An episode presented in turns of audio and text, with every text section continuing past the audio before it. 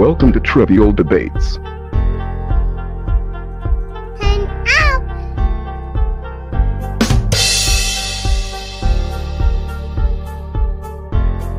Uh, let's get ready to rumble!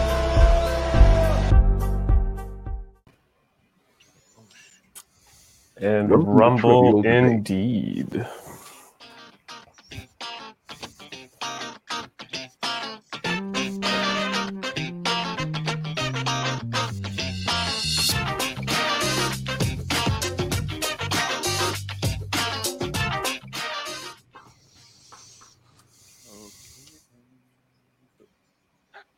Hello, hello. How are you all today? It is time for this month's edition of Trivial Debates. It is June 26, 2022. I am your host, Chris Murphy. Uh, I've uh, gathered with me today a wonderful panel of interesting and very debate topic heavy folks. We've got the sharp as an axe, down to the atom, Adam Woodward. Hey guys, good morning. Adam Sharp. Adam Sharp. Mm. It- I'm not as Adam sharp as I like to be on Sunday mornings. just bringing the lumber today. Um, and do not forget our favorite panelist, uh, Dirty Details, Davin Skellhorn. Favorite. Death to the opposition. He's got a he's got a high high chance of winning today. So so says he in the uh, the panels earlier. You may have missed the press conference, but it was quite heated. And bringing it in all the way home, we got truth and facts and justice. Jameel Robinson. Boom boom.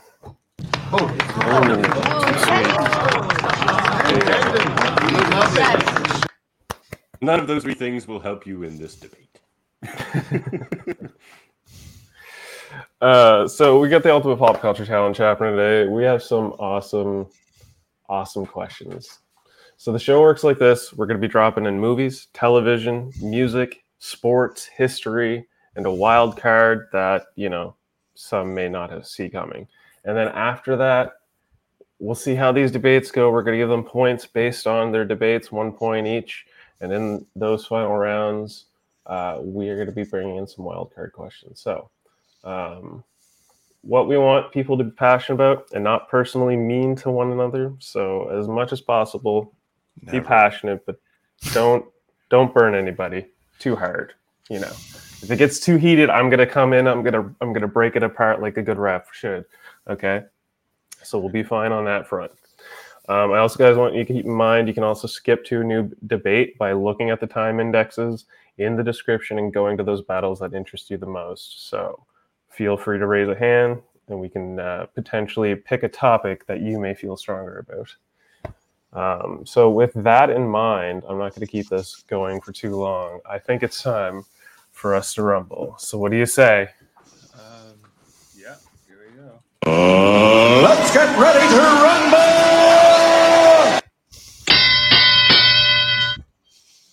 Beautiful, beautiful.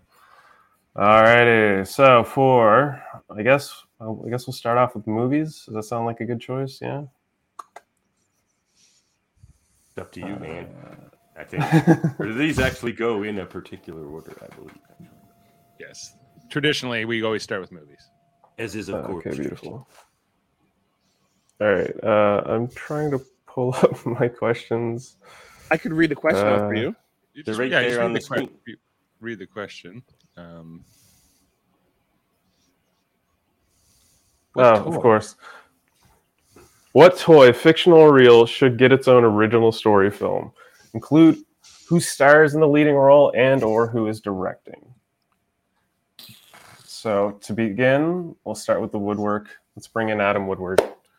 All right, guys. Good morning. Good morning. Good morning.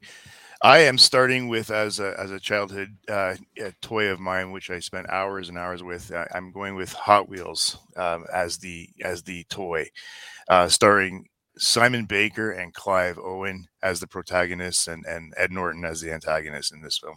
Directed by Gu- Guillermo del Toro, um, set in post-apocalyptic America, where survivors are, you know, proving their worth through a course set by uh, Ed Norton's character to survive um, death and, and destruction and prove their their their, their driving skills through a, um, an amazing Hot Wheels type course with danger involved.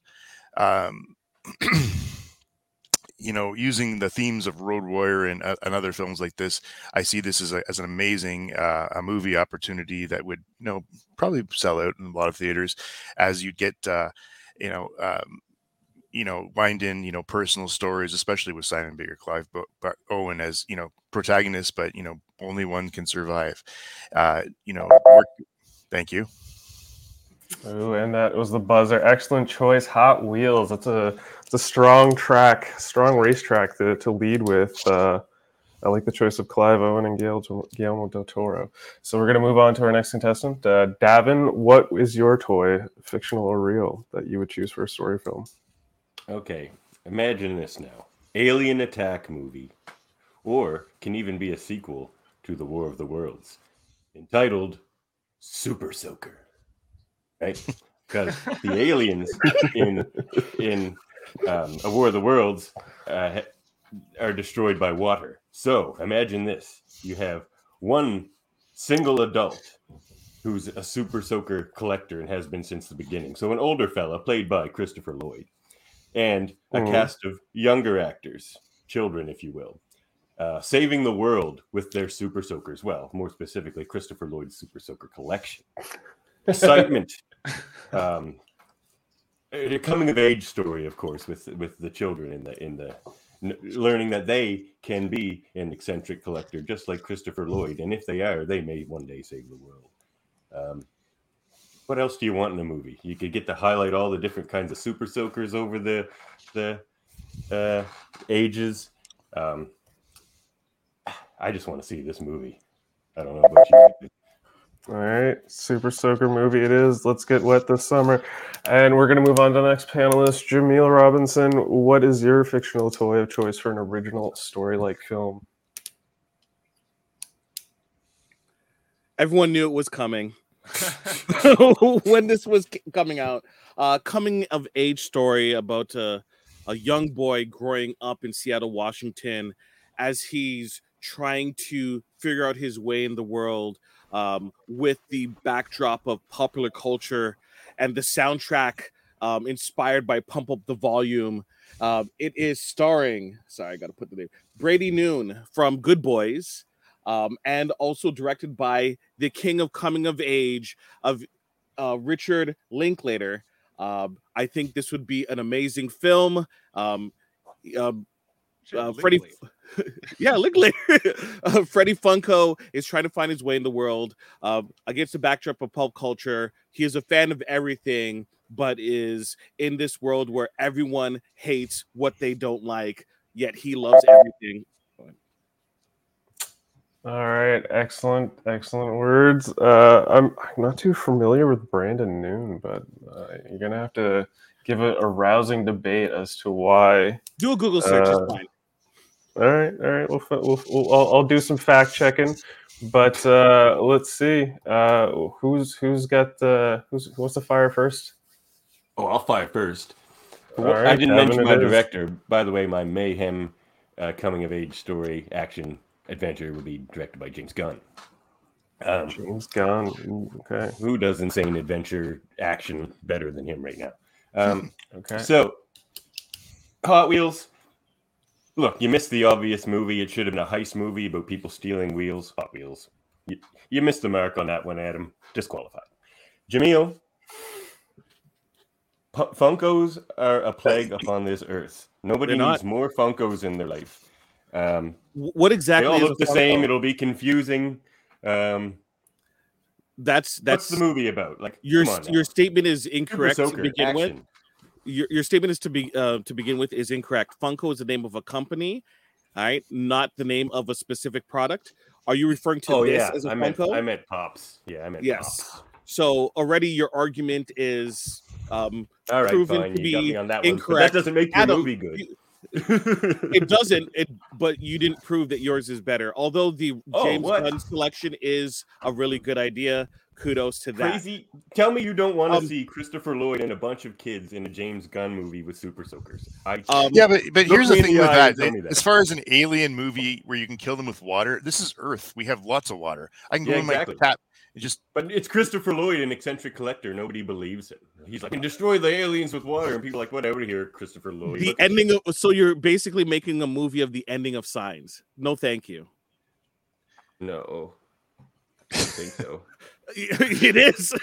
actually, that's a great point. That's It is. I don't know no, wait for where, that. where were the super soakers inside? Ooh, ooh, No, that but is a water, good point. water. Yeah, yeah, super. It doesn't matter. The- Signs the- is actually M Night Shyamalan's best movie. So Oh, oh gosh. that. Okay, Adam, please tell me more about your movie, please. Yeah, I'm, I'm. We're gonna. We're gonna. Uh, that that seems like a pretty damning evidence for. remember, I'm not Super debating Soaker. that M Night Shyamalan movies are great. I'm debating that Christopher Lloyd with super soakers is Fair enough, but. I can't get the bad taste out of my mouth. Regardless, Adam, can you please continue?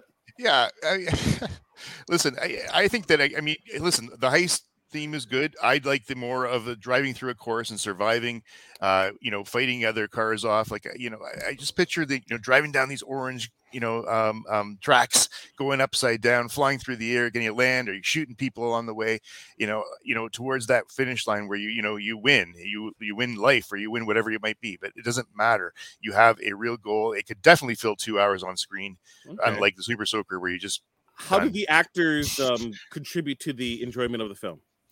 Well, I think you got some strong, you know, like, like Clive Clive Owen to me is is a dark. That's Uh, Sam. No, keep on, keep on. Oh, yeah, yeah, out of I- time. No, that I think that was a, something else. Keep going. Yeah. yeah, I feel I feel like he's a uh, um uh, uh, an actor that you know broods, you know, lots of feeling to him, and you know he could definitely add something to that movie. Well, Simon Baker's got that witticism and the the the the, the funny lines that he could generate as well with a strong um, apocalyptic director that we have in Del Toro. So Tell us my- more about Fury Road, Adam. well, okay. Um, I'll talk a little bit about my movie. Uh, my movie, the current uh, zeitgeist that we see right now in terms of um, film is a yeah, lot of yeah. things that are Ferris meta- Funko's day off. We get it. is- well, not really, but um, coming of age story. Uh, Ferris Bueller. Uh, I'm not a big fan. Anyways, 16 Um, Funkos. 16 Funkos. Oh, uh, I'll keep that in mind. Uh, right now, a lot of movies that uh, really divulge in the meta of, of, of current pop culture. So, um, as Freddie Funko is is trying to figure out exactly how can he love everything when everyone hates everything, he's going to be bumping into a ton of uh, pop culture icons. From he's falling asleep. I love it. Uh, right. So just imagine like Rescue Rangers, but better, right? With the actual story and actual like real pop culture icons that aren't. Or, or okay, so uh, I was just gonna. I wanted to ask, what kind of art direction were you thinking for Rescue Ranger or not Rescue Rangers, but this Funko movie? it would it would have to be gra- like um the director in, in question isn't really one to do super fantastical things right? So it has to be grounded in reality but at the same time you have these it's it's kind of like adventures in babysitting when you meet thor right? It's like is he really thor? But he- is kind of thor but it doesn't really matter if he is or is not it's what it represents to the actual character himself. So sarah the character meeting thor was such an important moment for her right? And she he was able to help with the story but at the same time kind of represents that we're getting that that pulp culture character in the movie and that's what we're seeing. We're seeing these people so it's not like mark hamill playing uh, luke skywalker it's mark hamill and there's like the twinkle in his eye like is this re- is he really luke skywalker or is he not? And that kind of whimsical play that you've seen uh, richard do in like school of rock. I'm I'm bored, Jameel. Me too, Yeah. I'm. I'm Come on, kids. Uh, we're gonna it's- save the you're, you're digging deep. You're digging deep. So okay, I'm gonna, I'm gonna wrap this up here. I want to wrap this up. So I'm gonna give you guys uh, an, um, a, a, a hot second to think about this, but it could also help determine and waver your argument as to what toy should get its own original story film. Not which one will be the most entertaining. Which one I want to see this could be the most convincing thing. So, tell me the title of your film, Adam. Hot hell on wheels. Hot Hell on Wheels. Derivative. All right, Dev. Davin? Devin, what is yours? Well, I don't have to change anything because my toy has one of the coolest names anyway. It's just called Super Soaker. There's never been a cut title quite like that, and it would it. It, it's exciting in this the superhero age kind of thing. It has the word super in there, but it's like soaker. It's like what, you know, Super. So- super soaker. Unless it's a, a sequel to uh, a War of the Worlds, in which case it's a War of the Worlds Super Soaker. Okay, okay. It could just be called Super Soaker, in that's. I don't want to get too clever with the sequel. title because then you end up with something like Hot Hell on Wheels. uh, all right, uh, Jameel, what do you got for us? Davin's on the right path. Keep it simple with the actual uh, like product in the name, and don't kind of mess it up like hot hell on wheels. Hell, not a good idea. Does not have a global reach. Mine would just be simple Freddy Funko. Freddie Funko. Okay, well, these are solid arguments, gentlemen. These are solid arguments. Uh, I gotta say, I uh, Davin was on a hot streak. He's got a good director, uh, good cast. I like the idea of Chris Lloyd and the kids and all this. But Jameel and Adam speared him hard with "There's water everywhere." I could point a hose at these guys, like you know. That's the don't get me wrong. That's that you know. Uh, so your, your your argument was going good, but then it kind of it, it, it fell to the wayside there, and then you didn't really have anything to fight back against that. You you could have been like, oh, uh, pl- plumbing's been shut down. The only way we can get them is with super soakers. Boom, that would have been a retort there. So. Davin, I think I have to call you out on this round for that one. So the point is going to either go towards Jameel and Adam. Now, Adam had the more exciting film by far. It sounded like a mix between Yeah, Fury Road. Mad Max like and Death Race and Fury Road. Um, and I can't disagree that uh, Hot Hell on Wheels uh, doesn't sound like it would be a great movie. So it's I, I'm probably going to have to give the point to Adam, but Jameel was making some good. What was he? You know, honestly, You know, Jameel, was making us tired. I can't remember anything you were telling me about Freddie Funko because I was just like, Freddie Funko, where's this going to go? And it seems like a lot of emotional drama for a bobblehead. So Richard Linklater. Richard Linklater is going to direct this. It's going to be epic.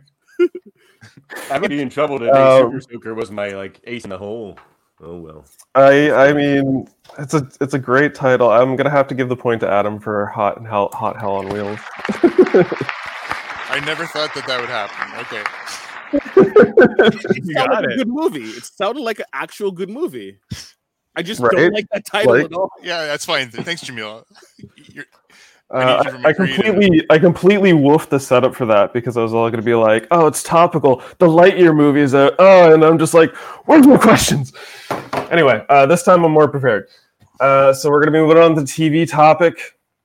Adam got the point for that one, which is fantastic. We're going to be moving on to TV topic now. Recently, Top Gun came out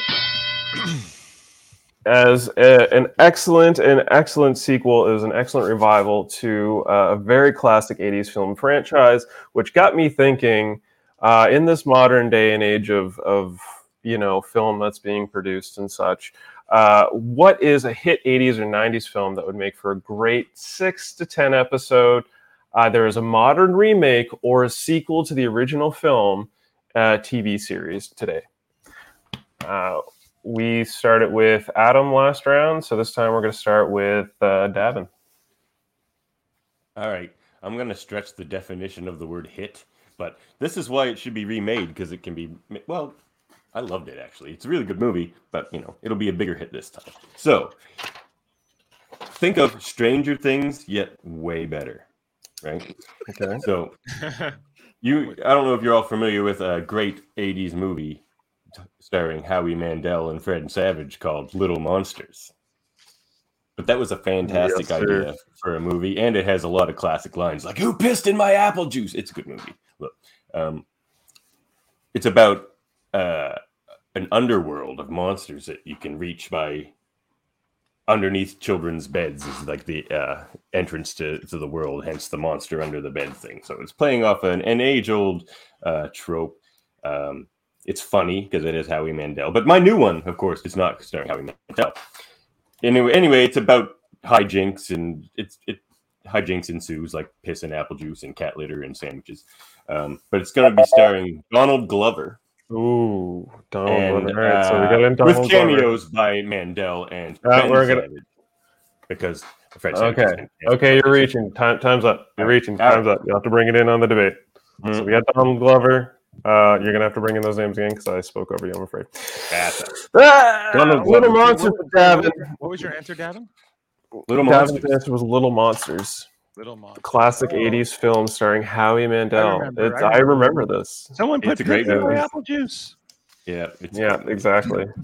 It's a it's a great great movie. Um, so we got uh, Little Monsters from Davin. Uh, Jameel, you're up next. Will What is Danny your Glover's 80s? sweaty uh, wife beater also be in it? I just want to know. What? I said Donald Glover. Oh, Donald Glover. Ah, disappointment. Anyway, Anyway, the sweaty wife beater too. I mean, Danny Glover could be like his grandfather in the film or something. maybe. Okay, my selection um also kind of ties into um a selection coming um later on or uh, a question coming on later on. And my movie is cult classic They Live. Right? Mm, oh six to six to ten episode um series about um a normal everyday man who is living in the world and suddenly realizes that all is not what he's seeing. We live in a world where technology and media consumption cannot be avoided. And then all of a sudden he puts on his glasses and is now shown the underlying truth of the world. And slowly he just uh, tries to to fight against this overwhelming force that seems impossible to overcome. Yet he finds a partner uh, after a brutal fight, and those two. Oh, time's up. Time's up. It was going good. I liked where it was going. I'm, I'm interested to hear more about that one. They live. Mm. Adam, it's uh, your time to shine. What do you got for us? I uh, picked the movie Heathers, and this was released in my second grade 12 year of high school and you know at the time it was pretty groundbreaking it was very dark it didn't do well in the theaters at the time um, if you don't know it guys it's uh, uh, portrays about uh, well four female teenagers with um, uh, Winona Ry- Ryder leading uh, three of named are, are named Heather and they're in this clique at high school and one of the lives is disrupted by the um, what's his name? Uh, his Christian Slater character, where he plays Jack Nicholson, really, or in the theme of Jack Nicholson, but he's intent on murdering popular students in classes, and and and, and really focuses on that clique, and you know how that school either rallies or does not rally, and it, it- I think it was really ahead of its time for what's happening today. Uh, in the world, and I think that by revisiting this and we bring it back up, it would be a very black comedy, but uh, very pertinent to what's going on in today's world. Uh, you know, you, particularly in U.S. high schools and the whole destruction of America right now. So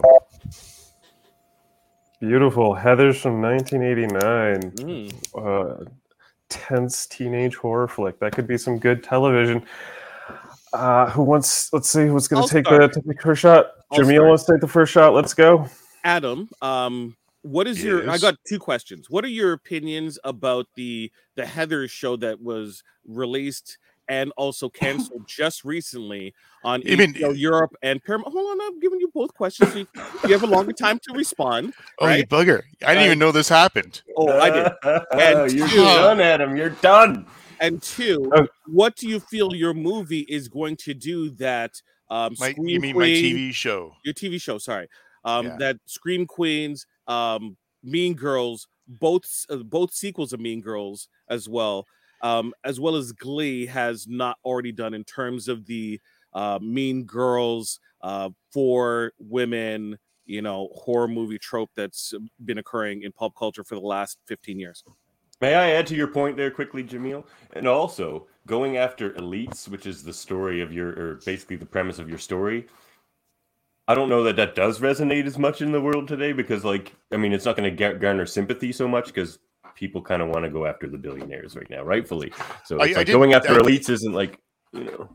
Wait, wait. I mean, horrible murder's bad, of course, but like the, the underlying premise, I don't know if that works. Yeah. Okay. A couple things then, Jameel. First of all, thanks for pointing that out because I just googled that myself and I go shit. um. So there you go. Am I out, Mr. Judge? Ooh. Defend your point, man. Don't, don't give up, Adam. But I but I will say this is that you know when you're talking about Mean Girls and you know trying to do a Mean Girls circle, sequel, uh, two hour movies, you can't really get into character development. These are really just quick things. Uh, uh, you know, while a sequel you can really hit onto other things. Now, uh, Davin, your point on the elite or or Jameel, whoever made that point, attacking elite. Well, yes, it's it's even more prevalent today as as div- cultures divide and and and classes divide, where we have no middle class now. I, whoops, I think that there is a definite uh, hatred evolving even further right now, and then you you layer in the American uh, um, inability to d- deal with their gun gun gun shootings and, and mass shootings in high schools and clubs and blah blah blah. And in churches are crying out loud. And it, they just cannot wrap their heads around this so i mean you know a very well written uh direct uh, you know uh, critique of the american culture right now can really be layered into this and i think it would be fantastic if it was done well okay. Okay. Okay. What what style show would you would you compare it to? Well now that I now I have to go watch this if I can find it. Uh, but long and short, I, I just think it's satirical, very satirical, black, uh, you know, comedy, but very uh, underlying, uh, you know, direct shots at American, the negative parts of American culture right now, Okay. that- Yeah. Okay. which is everything. right. Okay. Okay. All right. Um. All right. Good point. Stab. What do you Little think? Monsters, let me tell you. So they basic Stranger Things basically took the under what do they call it? The upside down or whatever idea from Little Monsters. So and it was for me, Stranger Things is kind of well, I had to stop watching it basically. It, it I found it found like it just ran too long. It was interesting when that underneath thing was the kind of um, focus and a bit of a mystery.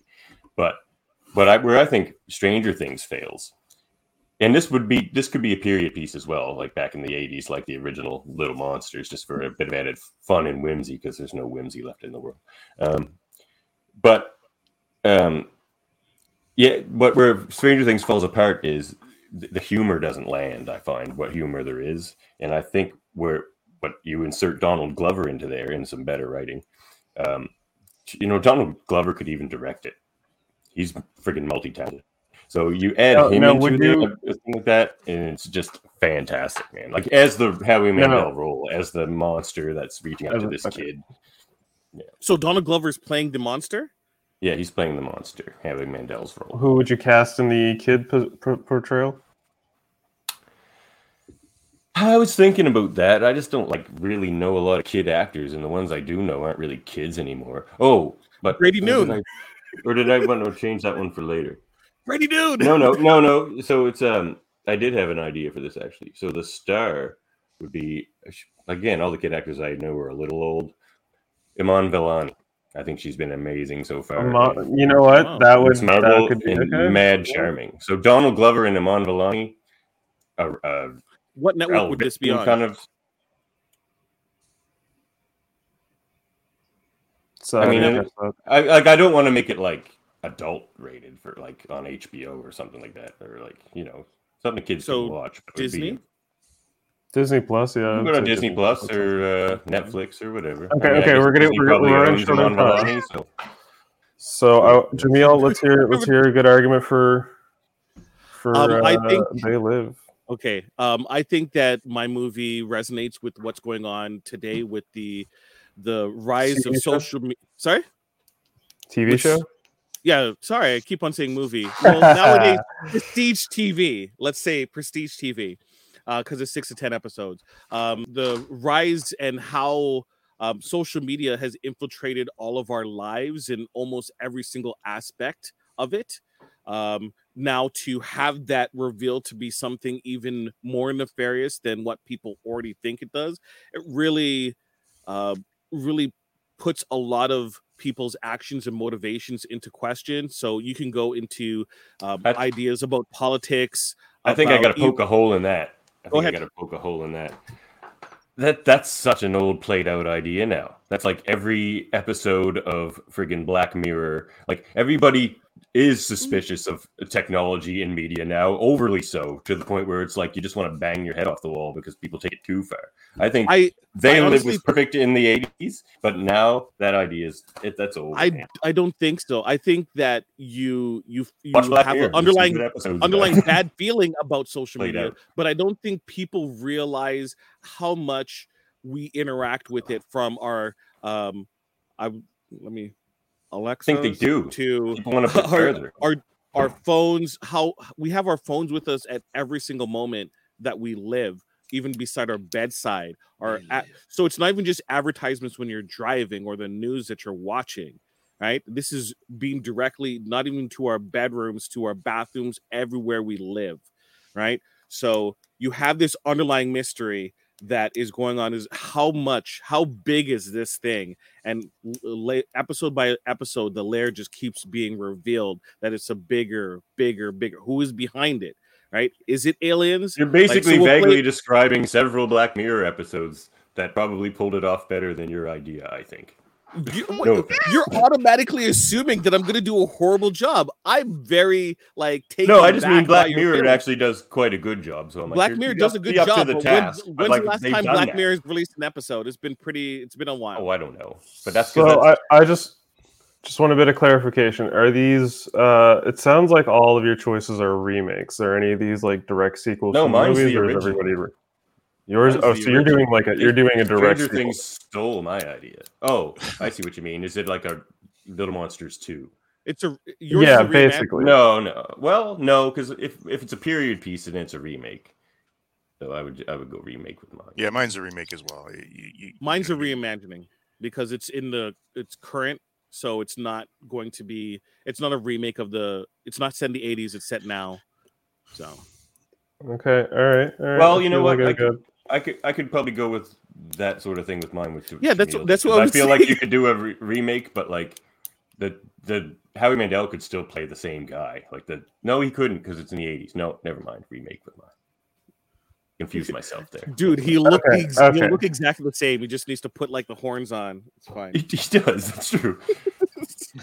he, he's got the secret serum. All right, I, I'm thinking I've, I'm I'm leading on a choice here. I'm gonna give one more minute for final for final thoughts on everybody. All right. Adam. Um, you know, I think you know the strength of mine is is that you know it's a very pertinent conversation. You know, I think the children are really struggling today. You know, layer in again, layer in another thing is COVID in that environment. What we've gone through in the schools the last few years. Uh, you know, in you know, watching my own kids, you know, grow up in high school through this past few years has been very difficult for them.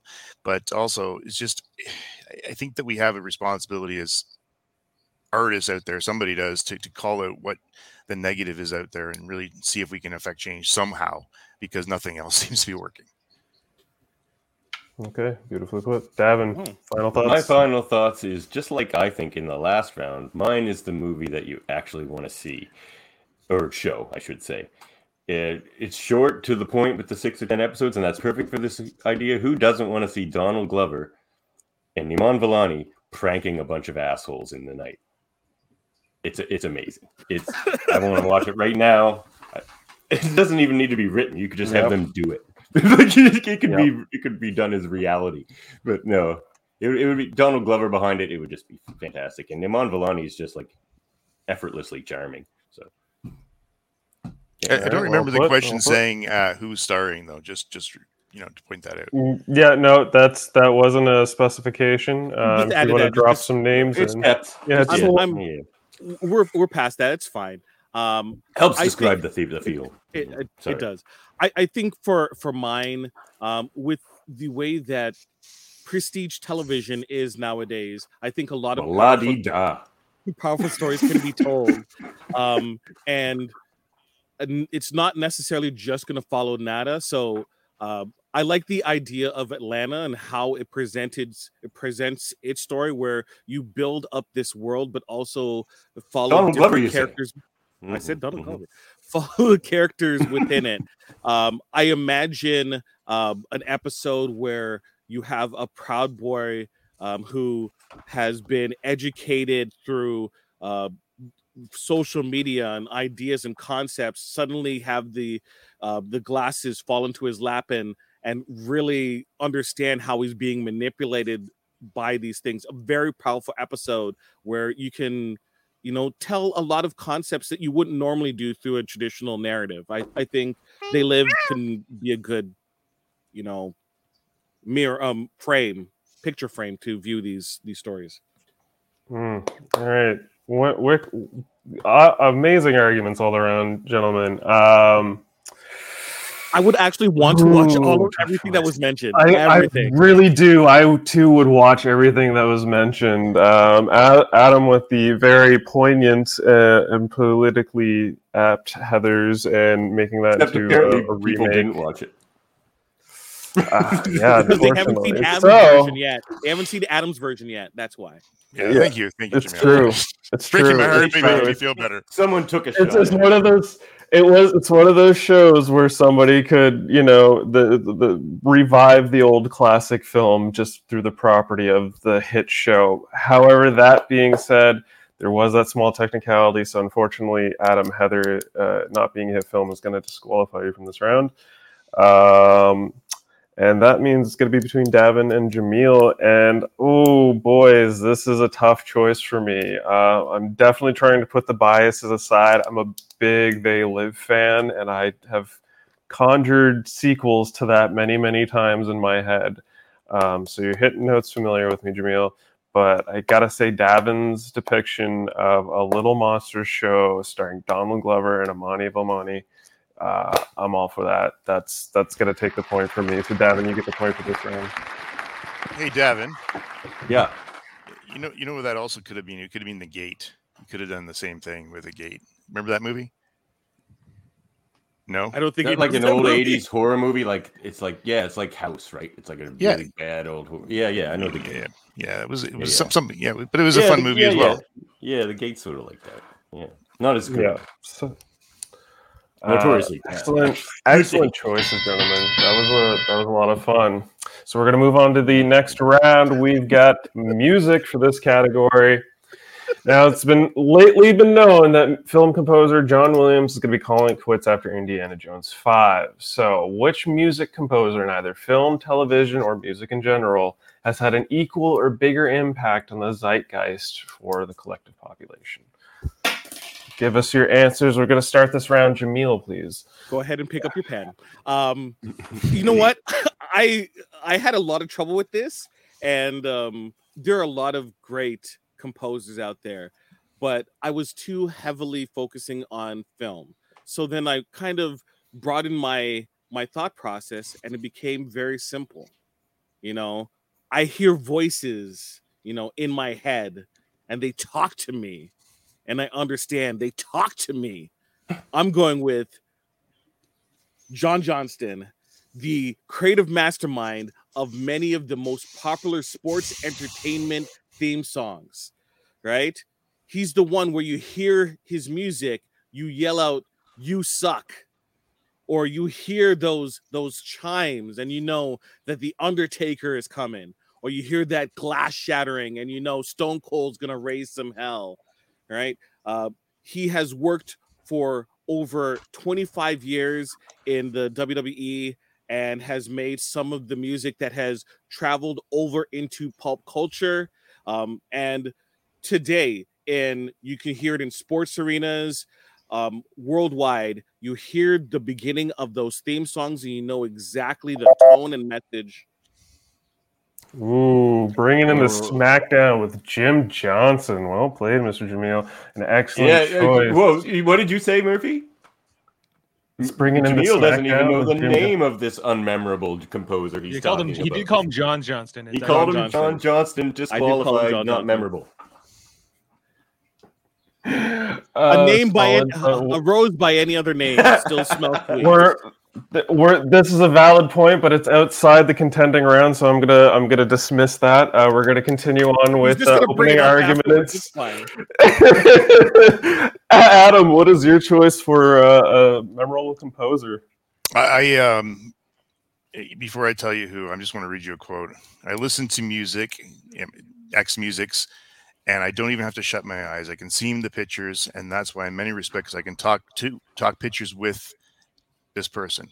He responds to pictures. So you know, when I look at movies, and especially the big, big, big ones, is is it's how you feel, and sometimes the movie will just never be as good without that music, and and the music is so cho- choiceful. So I, I picked Hans Zimmer as mine, um, and, and he was just wasn't by the way, in movies. He started in TV, and that's how he made his career. Sort of started his career while he, you know, got going. But just just to give you a couple movies over the years, I mean, and he won Academy Awards for Lion King, Dune last year, um, Gladiator, uh, Thin Red Line, like just the ones that I just Inception, uh, Dark Knight.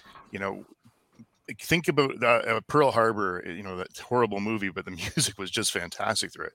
And you know, when you look at how he takes the movie and brings it uh, beyond beyond beyond just the, the pictures on screen and into your you know into your mind and I, I i can listen to it all day long Wonderfully put, Adam. Wonderfully put, Hans Zimmer. A solid choice. A man with a thorough career.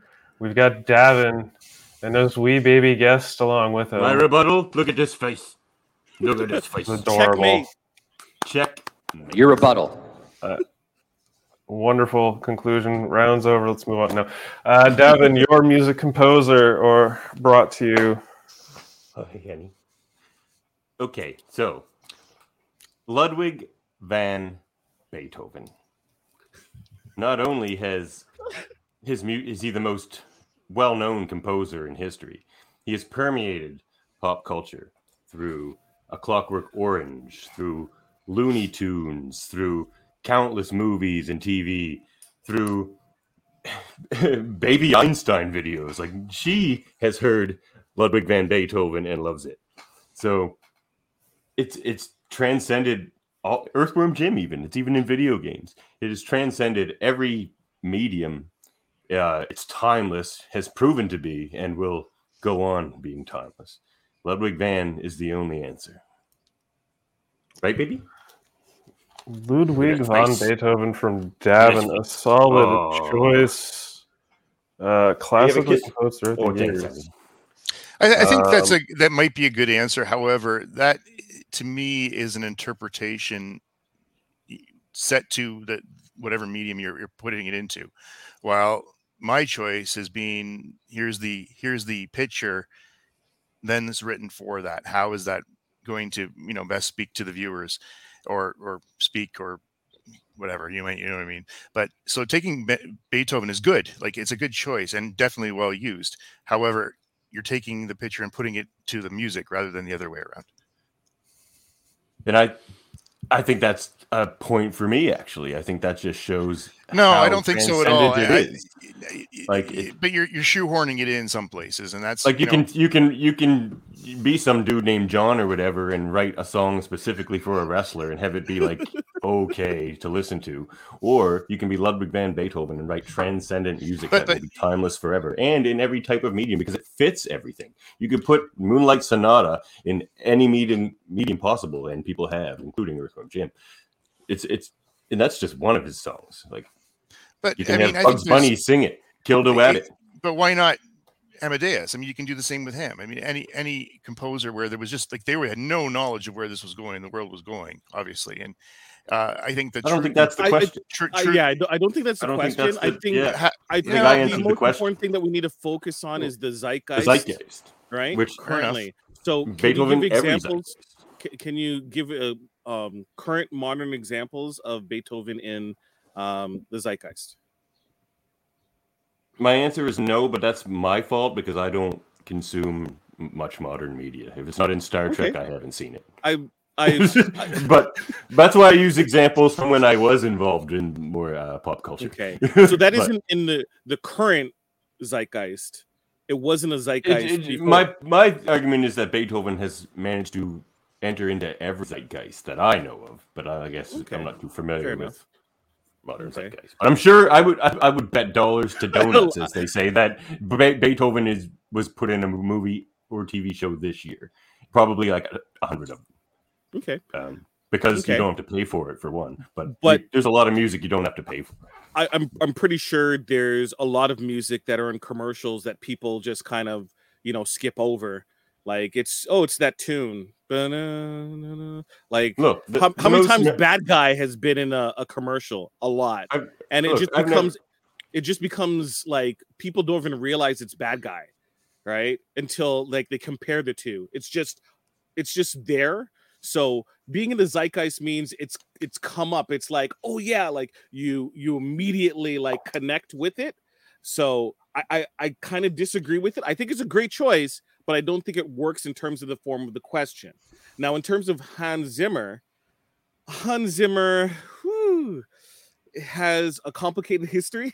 Um, he is an excellent composer, but unfortunately, there's always the criticism of like, does he do his compositions or does he is he like a studio house and he gets uh, younger composers to to Okay, but I mean, his Is music? If, if you if you base if you base if you base John Williams as the question here, and that's how we started. I mean, like let, let's let's face it, he's he's following that whole that that and yes, there's a composing house. I get that, but I mean, it's still the name Mm-hmm. Hans Zimmer, regardless of of or John Williams or whoever Oh, it ah, may I, be. I think Jameel gutted you there, Adam. No, think I don't believe that. You know, I, And you know, John Johnston or whoever he is, look, the most memorable. his wrestling actual song real name is James Allen written by him. It's, Johnson? it's written by Rick Derringer. So So You you, could put James slash John slash Jim. His like his actual name is James, but like where are we So- going with that? Okay, okay, I'm gonna step but, in. but, you know, wait, wait, hold on before you step in here. But. John, John, like I couldn't even tell you who this guy is. Jameel's guy. You've I- heard I- his music though. But but I When don't you- know. only if you're I- a wrestling fan. I- he doesn't Not know. even if you're a wrestling zeitgeist. fan. Beethoven, I get. I I, think so. understand I Beethoven. I, understand my guy. Yeah. No clue. You- I- you you, talk, you talk you about he- zeitgeist. I mean, and and but you If- still have to connect. Get out of your wrestling bubble, Jimmy. Get Here's out of the your thing, bubble. Yeah, and how do we get a wrestling question later? By the way, I- yeah, I know it's not a sport. I'll tell Sport you of that. Kings. Anyways, if if a wrestler shows up and walks into a place, he's just some dude with muscles. But when the theme song hits, right? yeah, the but theme Jameel, that's hits- for anything. I mean, any movie is a movie until you throw mu- music on it. You know. Anyhow, Oh, All right, if I'm, I, s- I'm gonna if I step see in. Captain America, if I see But look at his Captain America- face. Look at his face. I'm gonna step in. So the question again, it was it was a bigger or it was an equal or bigger impact on Zeitgeist compared to John Williams. Adam, you've got an excellent choice, the Hans Zimmer. He has made many, many, many impactful films and, and scored them. Um, although, uh, okay, I'm, I'm gonna I'm gonna think about this for a second, just real briefly. Everybody had uh, something to say. Um, I felt.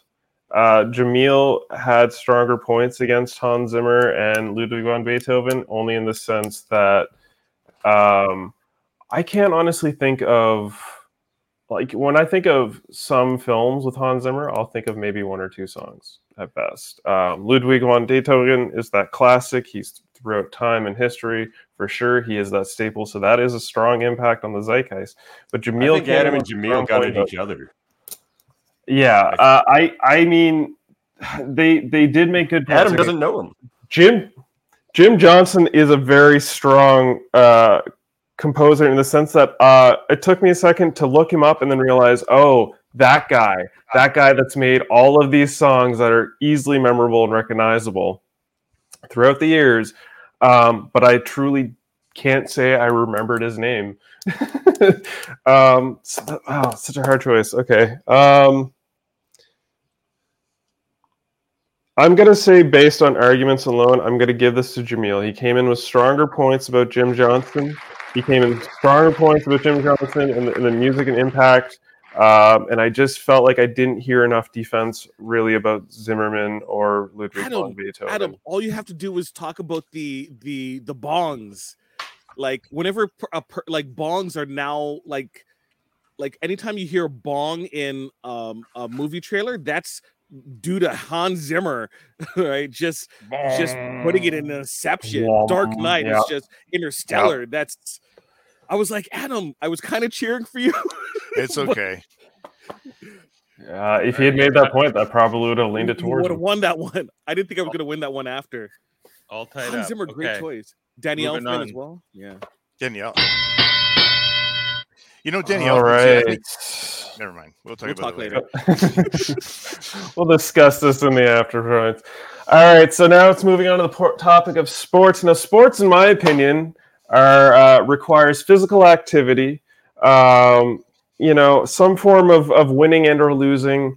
Uh, and uh, I, I believe that this falls within the category. People are being physical, they're exerting, they're they're strenuating themselves in various forms, from working out to basically doing a live gymnastics, and that sport is going to be wrestling. So You're, you're that question leads to. I wasn't sure who, who this one was going to rub, uh, rub good or rub bad, but we're bringing it forth. So for sports, who do you consider? I've already just made my argument as to why it is. Who do you consider the most outstanding professional wrestler that's made you feel something? Love, hate, or excitement when you, you watch this professional wrestler? Uh, what's the one that stands out to you? What is the, the most outstanding professional wrestler when watching them? Um, who? Let's we're gonna come back to Adam Adam at the beginning here. I'm starting. Yep. I wonder who they've decided is going to win the gold medal at the Olympics this year. yes. All right. My choice was simply, uh, you know, and honestly, I haven't watched any wrestling since I was probably 15 years old. So it's a long time ago. So I go back in time to the um, early 80s when I was my grandfather used to take me to Maple Leaf Wrestling in Toronto. Uh, and and just to consider where the world was, this is early 80s and it was the Iron Sheik. And you look at the question here, right? Love, hate, and excitement at the time i didn't know i was drinking the kool-aid but man mean you look at the what was going on in the world you know american soviet relations really hyping up uh, and and the way that wwf at the time brought in these anti-american heroes that you know spoke badly about the us and got you know brought hulk hogan the all-american hero to to the forefront and man they did it so well and they bought you know all these kids like me at 10 years old or, or 12 years old uh, to, to buy into this this hatred of of uh, you know either Soviet with Nikolai, what's his name, and and the Iron Sheik. Yeah, Volk, eh, right, and and but masterful, masterful uh, uh, skill at manipulation and propaganda. Mm, the big bad Which iron, is, which is what it more Adam. is than a sport. It's propaganda. Yeah, it really is. and It really was. I don't know what It's it's. it's true. It's true. Uh, the Iron Sheik is an got it. excellent choice from Adam. We're gonna move to the corner of Davin Scalahorn. Who's his ringer? Oh well. Let me t- Is that a snake? If you're scared of snakes, then you probably felt fear at the sight of Jake the Snake Roberts. No, but look, honestly, as a kid, I drank the Kool Aid too. But you know, at some point, you stop drinking Kool Aid. Um, well, unless you're a heavy drinker, perhaps. I don't know. Anyway, I would say you appreciate the Kool Aid for how it's made.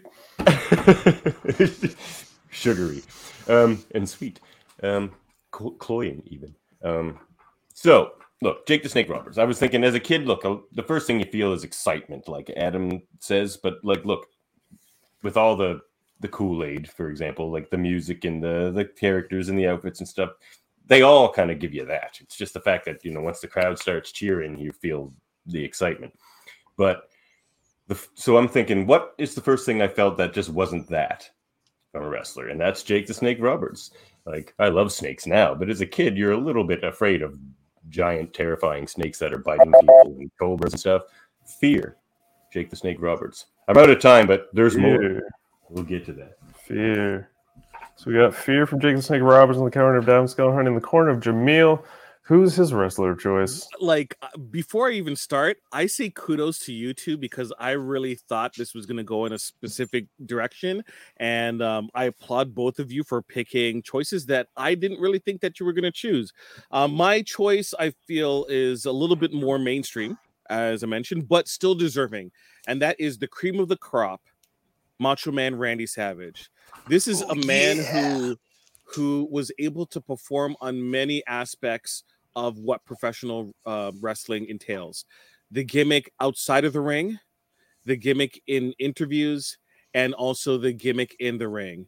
He was a class above all others in all three aspects. In terms of being in interviews, the man had brilliant, mind bending um, interviews where he got his point across, but not only in a, a way that could be sometimes humorous, but also intense, where you were like hyped up and excited, but also at, at times frustrated at how insane this man was when he was a good guy or a bad guy, right? In the ring, you saw him perform against Ric Flair and Ricky Steamboat, where he told a story in the ring, and you you were cheering. You're at the edge of the seat, hoping that he would succeed. Oof. Oh, can I go first, please? Go with Macho Man Randy Savage. I, I, I mean, take take it in. Go ahead, Davin. Keep the re- heat rolling. Go ahead, Davin. I, d- I don't want to dominate During this that conversation too much, so I'm wonderfully poetic answer, Jameel never once mentioned how Rockman made him feel. Gonna- I did He didn't even answer the question. He did. I did No, actually. He did. He did. What? Well, my second point with Macho Man is he he's been made popular and famous from memes. It's after his heyday. Nobody in I was a mm-hmm. wrestling fan. Nobody ever said in the 80s or 90s, my favorite wrestler is Macho Man Randy Savage. No one said that in those days. No one. Jameel, and you know it. I'll, I'll, I'll, let you popular because of the memes. because But but again, it, it, plays to my point of it just being excitement. You could say the first wrestler that you saw do a match made you feel excitement. It, like it's it's Jake the Snake Roberts, and then Jake the Snake Roberts makes you feel something again. I got out of wrestling, but damn it if he didn't do it again with his documentary about his personal life struggles and all that kind of stuff. It was a real like redemption story there, and that friggin' get the waterworks flowing as well, more than any of this other uh, superfluous stuff. So Hey, Chris. You know, I, I think that both their answers are pretty good. Mm-hmm. However, you know, I, I haven't given wrestling any thought since like I don't even know when. But your question got me going and thinking how how and, and again when you think about the need to manipulate a culture and an up and a, and a youth as they grow through and and you wonder how how much the American government the American Republican government at the time have influence on the American uh, the WWF culture and the way things the stories that were told. And as you developed you know your your 80s culture through the cold war and having to beat the soviets down to let's let's go on to shift over to iraq iran in the 90s and certainly into the 2000s and playing that game and just you know co-opting this this amazing uh, this group of youth that can absolutely support this and will will go to war and sign up because they they hate them so badly. And i think that these guys really did uh, particularly iron sheik you know f- feed into that uh, that uh, that hate culture that they develop, developed so I doubt it was because of the Iron what- Sheik that what- anybody. no, no, no, no, no, no, no, no. I think they had a part, is what I said. But Oh. unlike So, your, your guys I- were very Part of that. entertaining, entertaining versus the, the guy I chose was Oh, very. I was talking about genuine feelings. I was Yeah, talking about well, genuine feelings. well, so of I am think too. People You're had a talking- general feeling, but I don't think the Iron Sheik was necessarily the the person in control of that narrative. wasn't I big think enough.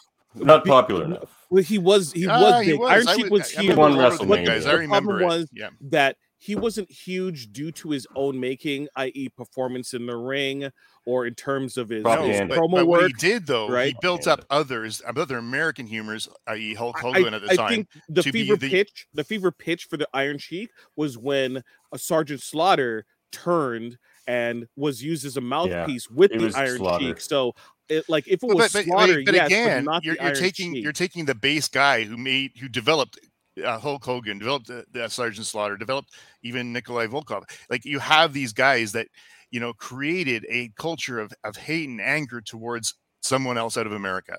Versus One more point. your guys who were Go very entertaining. And I remember uh, Jake Jake the Snake. I mean, and certainly Ma- Macho Man. I love that guy, but but not for the same reasons, and certainly not that he developed these these general okay. One anger. point, and, if and I I'll let may. Davin shifts. respond and then I'll respond Yeah. afterwards. I just wanted to say that the strength of my argument is isn't so much d- diminishing your guys's; it's the strength of the ch- choice I've made. So it's legitimate feelings other than just excitement or propaganda. Because as fake as wrestling is, and unless even as a kid you know it in the back of your mind, even when you're drinking the Kool Aid, snakes biting you is still real, and that snake was really clamping onto Macho Man's arm in in Cobra, and because you know he pissed Jake off backstage and everything, but he still had that snake bite people, and other wrestlers were legit terrified as well of those snakes, including Andre the Giant.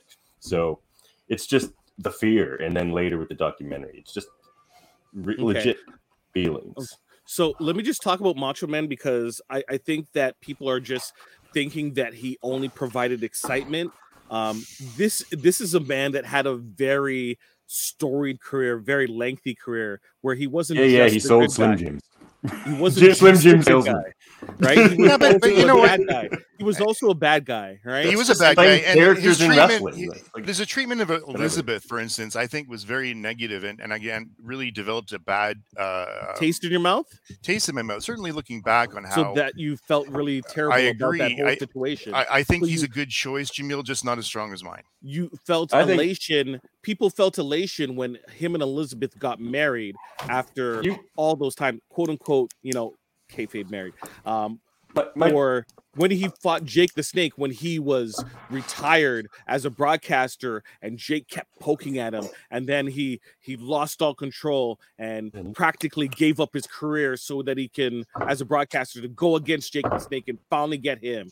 Or Ric that was the Flair strength of where right Ric Flair where he fought Ric Flair That's um, just wrestling de- storylines. My distinguished is opponent wrestling is storylines, talking about people- wrestling storylines. care about I'm these talking about legit This is- things that this person did. it doesn't matter if feel legit or not. This is wrestling, man. questions. wrestling. the- the- Yes, the- wrestling wrestling That's not not what the question is. The question is It who was right, right, all right, all right, all right, all right. I'm gonna I'm gonna stop here because it's gonna devolve into if wrestling's fake or not, and we all know that wrestling is predetermined, not fake. Exactly. There's a difference. Potato, Um, potato. Uh, well, people still get hurt. Um, so uh, these are excellent choices. We got the Iron Sheik from Adam uh, with the very uh, politically driven hate feeling. We've got uh, Jake the Snake Roberts with the feeling of fear from Davin, and we've got. Macho Meme Randy Savage from Jameel. So uh, at least Don't forget uh, the, the documentary feelings as well. Yeah, the, the redemption. I, I didn't The get to say all my points one. be- before you know Davin Adam just ganged up on me because they don't like It happens. wrestling, but- That's what you guys did to me it- it's Fair enough. Fair enough. I- I- um like again it was about what made you feel uh adam you made excellent points about the iron sheik and uh just the the general political driven time um and iron sheik made a lot of people hate him so that is a solid feeling but it's not something that's continued davin made good points about the jake the snake uh and his documentaries and to this day he's still making you feel but honestly, uh, Davin, I was hoping you might speak more about uh, some of his very riveting um, interviews and just backstage talks because I, he is. I didn't want to get into wrestling storylines. man.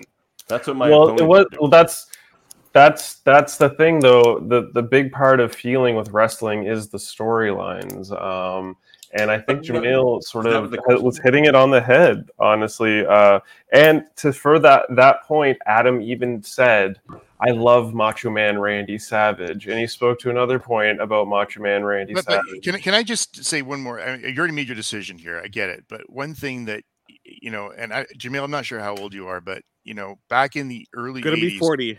Going okay you're younger than me. So going to wrestling at maple leaf gardens in the in the early 80s and seeing people scream and yell at these guys because of you know you call me and you you you and and the horrible things were said against the sheik at the time being you know muslim you know it, it, I, I can't t- i think that you give a lot of credit to uh, people um, that may have not seen through that.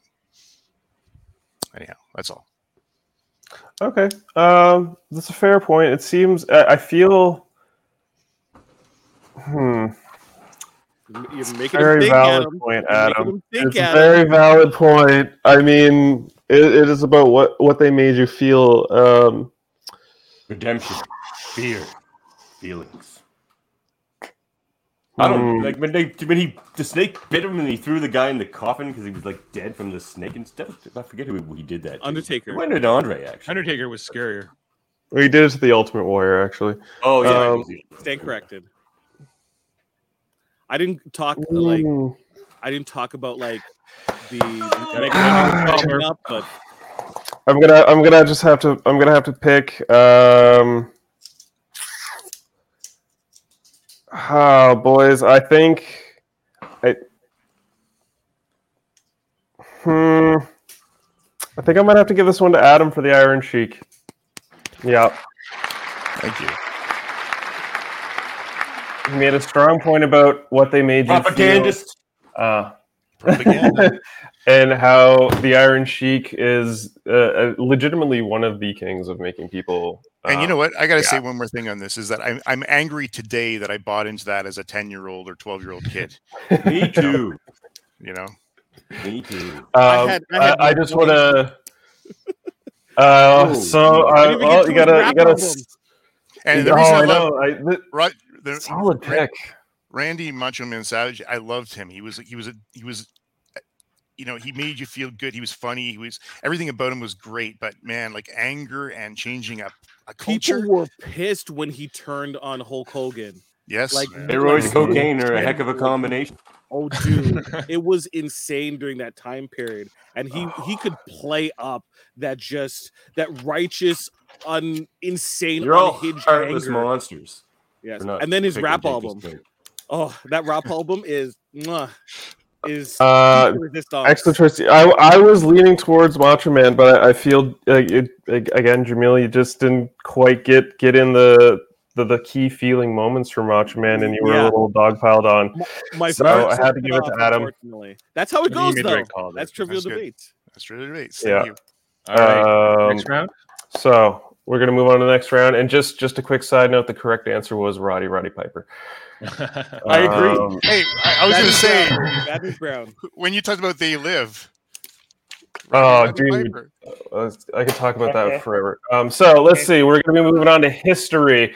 Now, this one came up because I spent a bit of time with my parents, and for whatever reason, my mother was playing Hogan's Heroes 24 7 on some channel. So there was just like consistent Hogan's Heroes. So that got me to thinking Hogan's Heroes, the American sitcom set in Nazi Germany POW camp during World War II. So I wanted to consider what war from any period of history would make for a comparable 70s style sitcom uh, in compare like in the style of a Hogan's Heroes. So think Hogan's Heroes, but replace it with a different war. Maybe throw in some characters if you can if you can think of it on the spot. Um, I want to hear. Uh, I want to hear your choices. Uh, Davin with baby in arm. Tell me. Multitasking, extra points. Ah, I agree. Ah, this is my debate right here. Ah. Okay, so I picked the War of 1812, written and directed by Dan Levy, starring Jared Keeso as Isaac Brock. Now, Okay. so, so obviously it's from the obviously it's from the Canadian perspective, but it's it's it's gonna play off the whole, you know, the, what all the Canadian stand-up comedians do is the whole American Canadian dynamic. So it'll play off that, but it'll be funny because it's Dan Levy and Jared Keeso. Um, but it'll it'll just play off the quirky politics that still go on today between the U.S. and Canada, and all the historical quirkiness of that relationship as well. And you know, it'll probably be self-deprecating. So, though from the Canadian perspective, it's it's still a question who won that war, depending on your like parameters of victory. So that can be a big theme in it as well. Like everyone, both sides thinking they're winning, and like really everyone's just losing because it's war. You know, I think it'd be fantastic. Call it Hogan's 1812. Hogan's 1812 from I, Galal. I didn't even hear Davin. anything Davin said because I was watching his daughter, who's very cute. Excellent distraction. She's, yeah, she's very cute. You're very cute. Honey. Uh, Internet loves you. They're eating it up. No, that's a great choice. Dan Levy and Jared Keeso in an 1812 Hogan Hero style. Loving it. Uh, so we're going to move to Jameel, Your war of choice, sir, for Hogan's My Hero style. choice comedy. is the football war. And you might like, wait, what? What is the football war? It's also known as the Hundred Hour War. It took over. It took um, place over the course of a week. Um, it is uh, with El Salvador versus um, Honduras, and what Ah. happened? It, there's the the story behind it because people don't know about it. Uh, most Yeah. likely is um, El Salvador's uh, population was exploding. Uh, people migrated to um, Honduras. Um, Honduras didn't really treat the um, the uh, migrants very well. Um, El Salvador didn't appreciate that. Um, there was civil war and unrest, and then there was a soccer um, preliminaries where they fought each other, and there was rioting. Um, one in Honduras, one in El Salvador, and then one in Mexico City, where there was uh, a gigantic breakout fight, and then they went to war over the course of a week. Um, then uh, the well, I'm getting too much into it. Getting too Mm, much and into it. that's time. Let's do it. Time. Hopefully, we'll hear more about the dichotomy of how these wars might play on the show sort of basis. Uh, but uh, excellent choice, Adam. Uh, who are you bringing in to the I- battlefield? I, I'm going back uh, just over 100 years now to World War One. Uh, you know, as I like to think that we can, you know, still bring these things relevant in, in today's culture and people not forget about things. But really, the, the trench warfare, and I, I think about how you could easily make a comedy of, you know, the, the the British group sitting in their trenches, never moving anywhere, and the big rats and the mud and the and the fleas and the just dis- disgusting conditions they had to live in, while the Germans are playing, you know, a hundred yards away in the same kind of conditions and playing either conversations or or the so- the infamous soccer game of Christmas one year. Uh, you could definitely do a lot here with this that would make it pretty funny and uh, and unfortunately play to to a bunch of stereotypes that would that you know when you talk about Hogan's Heroes, that's just a, an awful show when you look about the uh, how it portrays the Germans versus the you know the Americans and British. But still, I think uh, you know even today very poignant and and touching on the futility of war, particularly in in that tragedy of, of fighting for hundreds of feet every day. All right, that is a solid choice of the war. Man, World I just want to I just want to point out that like this is probably one of my favorite trivial debates. Is this awesome? Just great. Just overall. That's good. Uh, all right. So uh, let's. Okay. So I was gonna jump it back to Davin, but he's up there. He is. He's jumping back to the seat. So uh, you know, uh, we'll we'll just put the Yeah, multitasking. Uh, so Davin, since you are multitasking, we'll get your first words in on this. Well, look, I didn't hear a whole lot of what my opponent said because I was chasing a wild goose. But uh, World War One, look, there's been enough media done on that war, TV, movies, everything, probably including sitcoms. If I sit down and think about it, um,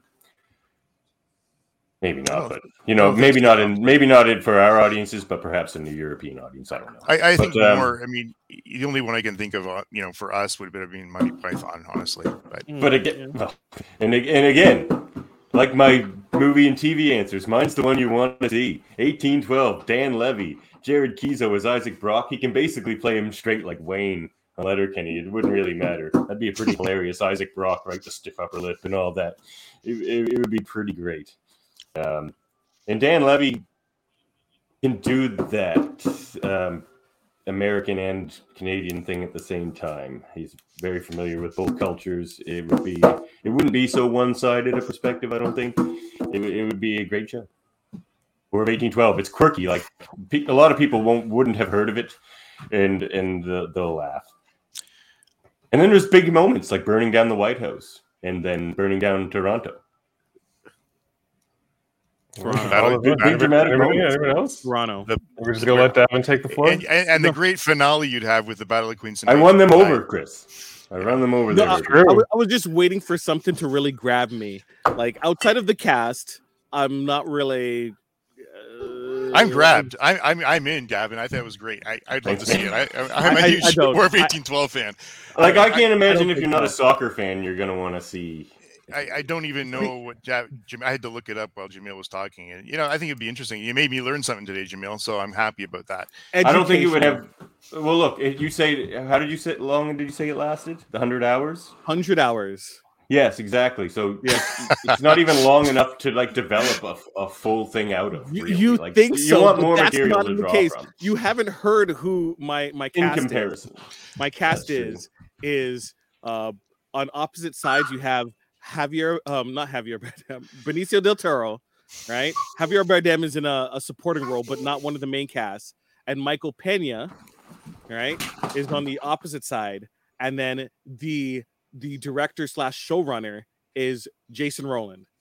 Is going to be it. So you're talking about someone who can definitely stretch out a hundred hour war that takes place. It doesn't take place just in a week because you also have the soccer matches which happen before that, right? So Look. you have you shaking your head. No, did Yeah. you even hear what I said? It doesn't matter because you were talking It about your cast, matter. and it, it, So- in compared to mine, because we're talking about a sitcom here, a sitcom. It's sitcom, yes. not not not friggin' Benicio del Toro or whoever you said. That's I not a sitcom cast. Oh, Javier Benicio You Bardem. del the Toro? Most, the most revolutionary sitcom of the He last comes like, back so to many years. comedy It's from Creek. Big Top Pee Dan Levy. It's Dan his Levy glorious is return. the master of the sitcom. Hey, Chris. Chris, one thing that I said, Kevin, you, you you mentioned that there's been a lot done on World War One in recent years. There actually has, most recently, 1917, which was a very serious. You know, I just watched that. Eh, Yeah, but at the same time, and really, you got a good feel of what was going on there. But but Yeah. Um, as as far as the, the the the comedy aspect of it, the sitcom aspect, but when you think about you know, the, and you said it, the stiff upper lip of the British that never even went until that you know, just you know, doesn't matter how many men we lose, just throw them in there because we have to win that fifty feet today. Uh, I, I you know, I could. It's World War One is cast? too horrible Who's for your- humor. Who's your cast? Like Monty brought you- Python, maybe, but yikes! I I don't would think like it's to too hear humor. most stuff in World War One was too horrible. I, w- I would like to hear the cast because for Davin's like as much as I like Eugene Levy or Dan Levy as a performer, um, showrunner, I'm not necessarily, you know. He wrote Schitt's Creek. Schitt's Creek was uh, yeah, yeah. Uh, You like it- Schitt's was it Creek? really? Oh my Was it god, yes it was. yes, Uh, it was. I- By I think sitcom that- standards, it's easily better than all I the other think- ones. That I think around. that people over the performers overcame what was given to them in that show. Um, honestly, I agree. I, I would like to hear the uh, Adam, performances were do you have cute. A, performer list uh, uh, off the top of your head at all? Hmm, you know, like no, I'm sorry, I don't. But I mean, it, it- off the top of my head, I think if you take the 1917 cast of the Brits and just throw them in there as as and, and roll them into comedic wars, uh, roles, pardon me, that you could make it a, a very funny show. Um, however, looking back at the German list, I mean, I'd take, uh, um, oh, geez, the guy from Quentin Tarantino movies. What's his name? Christopher. Jameel, help me Lloyd. Oh, Christopher no, Lloyd. no, I'm not going to yeah, give you any help on this one. I need to You- you- survive. You know the guy I'm talking about from Inglorious Bastards. I, I do know Christopher Lloyd. Uh, Christoph Waltz. uh, Thank Christopher. Waltz, yeah. yeah. Uh, Stop it. fantastic choice. Jeremy Kemp, if he's still alive, would be amazing. Um, you know, as that that stiff upper lip German guy who just never, you know, ever smiles. I, I think just the absurdity of the of the of the war and the trench warfare could be extremely well illustrated with a, with a, a dark comedy, uh, but also get the point about how uh, you know almost it could be looked at as, as comical just because of this the stupidness of the whole thing. no, I can I point out that my opponents are trying to write dramatic movies while I'm giving you the power of Schitt's Creek and Letterkenny for an Yeah. 1812 movie? Sorry, like, Jared, holy Jared crap! Keeso is. You did not pick Jared Keeso as the showrunner, so it's not. no, gonna be he's the like he's the star. He's the the star. But, but you know one thing that the, the weakness the of, of star in, both of your um, choices I love are you, Beth Cooper. That doesn't necessarily mean it's going to translate to the tone of the show that you're providing. but both of these shows that you guys are proposing here would have to there's no connection i mean other than us here in, in ontario or maybe you know upper Connection canada to what? to people i, I don't know if people are going to jump onto this The modern because- audience isn't connected to World War One. They are. uh, but they at least know what it is know, they know what it and- is. They're just but like, that's not wait, the I strength can't. of the show. They're like, wait, I can't. no play but this in it's a hook it's a hook uh, you know Nobody knew hook. where Downton Abbey was, but people watched it because it was good. It Or was- apparently, I don't know. I didn't watch it. I but- agree. I, I like that show But- I, but But I don't think you need that. You build the connection in your show, which is, I think, Which is where why mine is strength. is You but you, but important. you have to give it time audience. to develop in that. I mean, listen, huge War of 1812 guy. I'm actually, uh, I'm a United Empire loyalist, believe it or not. Um, it's documented and everything. However, I, I don't know whether people will resonate with that. I I just They don't will when- understand, Adam. I just don't understand the tone of your show, um, because usually I associate the tone by the showrunner. The showrunner is the one that like guides the ship. So I have an understanding of what Davin's show is going to be like because having Dan Levy as the showrunner, I can I understand the the the way that they position their comedy and how it's going to be presented. I have a mind's eye of it. Okay, For so, yours so is imagine just very this. just. I don't get yours though, Jameel. Yours is just like Do you I know don't who my know what showrunner other is? than it's like a quirky war. Like I Do don't you think know who my showrunner beyond is? that. I'll No, repeat it again that. because you didn't hear. Is Jason Okay. Rowland. I don't even know who I'm that gonna is. give one. I'm gonna get. We're final minute for final thoughts here. So Uh, Community, uh, uh, Rick and Oh, Morty. Yeah, Community wasn't very good. Oh, you- oh, just hold your tongue. I mean, oh Mm. my You had, you had. John that's another one like you accused mine of. That was just strength of performance. The jokes were friggin' terrible. W- We're hilarious. Jeez. Chris, Chris, do you need to hear more from any of Disagree. these guys, or do you have enough? I think I think I I think we're good on this. Um, I would like there, there's some points like David had brought out that uh, you know you couldn't make a show off 100 hours war. Um, I Jameel, I would have hoped you had responded with 24 because that was a show based off 24 hours and every episode was an hour. So you could have easily made a 100 hour show. Uh, my retort, Um, to that, my and- retort Four was to that was the Jason Rowland aspect of being able to stretch a, a concept long past its original, you know, inception. But that's All modern shows are already stretched past capacity. You're just adding into that like even worse. Well, I was just saying that. I mean, start at Stranger thank you Things for- season five. Thank you for proving what I was just mentioning. Thank you. yeah yeah so so um you know uh basically uh you, you came back with a retort about extended time so i'm gonna say davin uh the fact that you your strike against not making a show out of 100 hours that could be done that could easily be done Yeah, like, um Boringly so. Not much happens in a single Well, day. Like Like, again there's there you're a show it called like every 24. hour ends up on screen. It's just going to be a lot of downtime. there's a show called 24 and it was very very popular at the time um so uh but that being said davin you did fictional. have uh an excellent cast and a good choice with 1812 there u- i believe there was a, a show called spy about the war, war of 1812 at one point that went on for a few did not know that. Yeah. I did not know that. yeah it was actually pretty good it was like two seasons it was really tight Recently? Um, uh, I don't know, like five or six years ago, maybe. Need to go back and watch recent it. I need to go back and watch it. yeah. Uh, who did start? I forget. Anyway, I'm getting off topic. And and Adam, uh, World War One, trenches, British, uh, all, all all that good stuff. I think um, I think there just wasn't an, maybe enough because again, uh, as Jameel had said, the War of World War One, it's sort of vague. There was a lot of open like battles. There wasn't very much like okay, maybe this war would make for a good scenario of a show.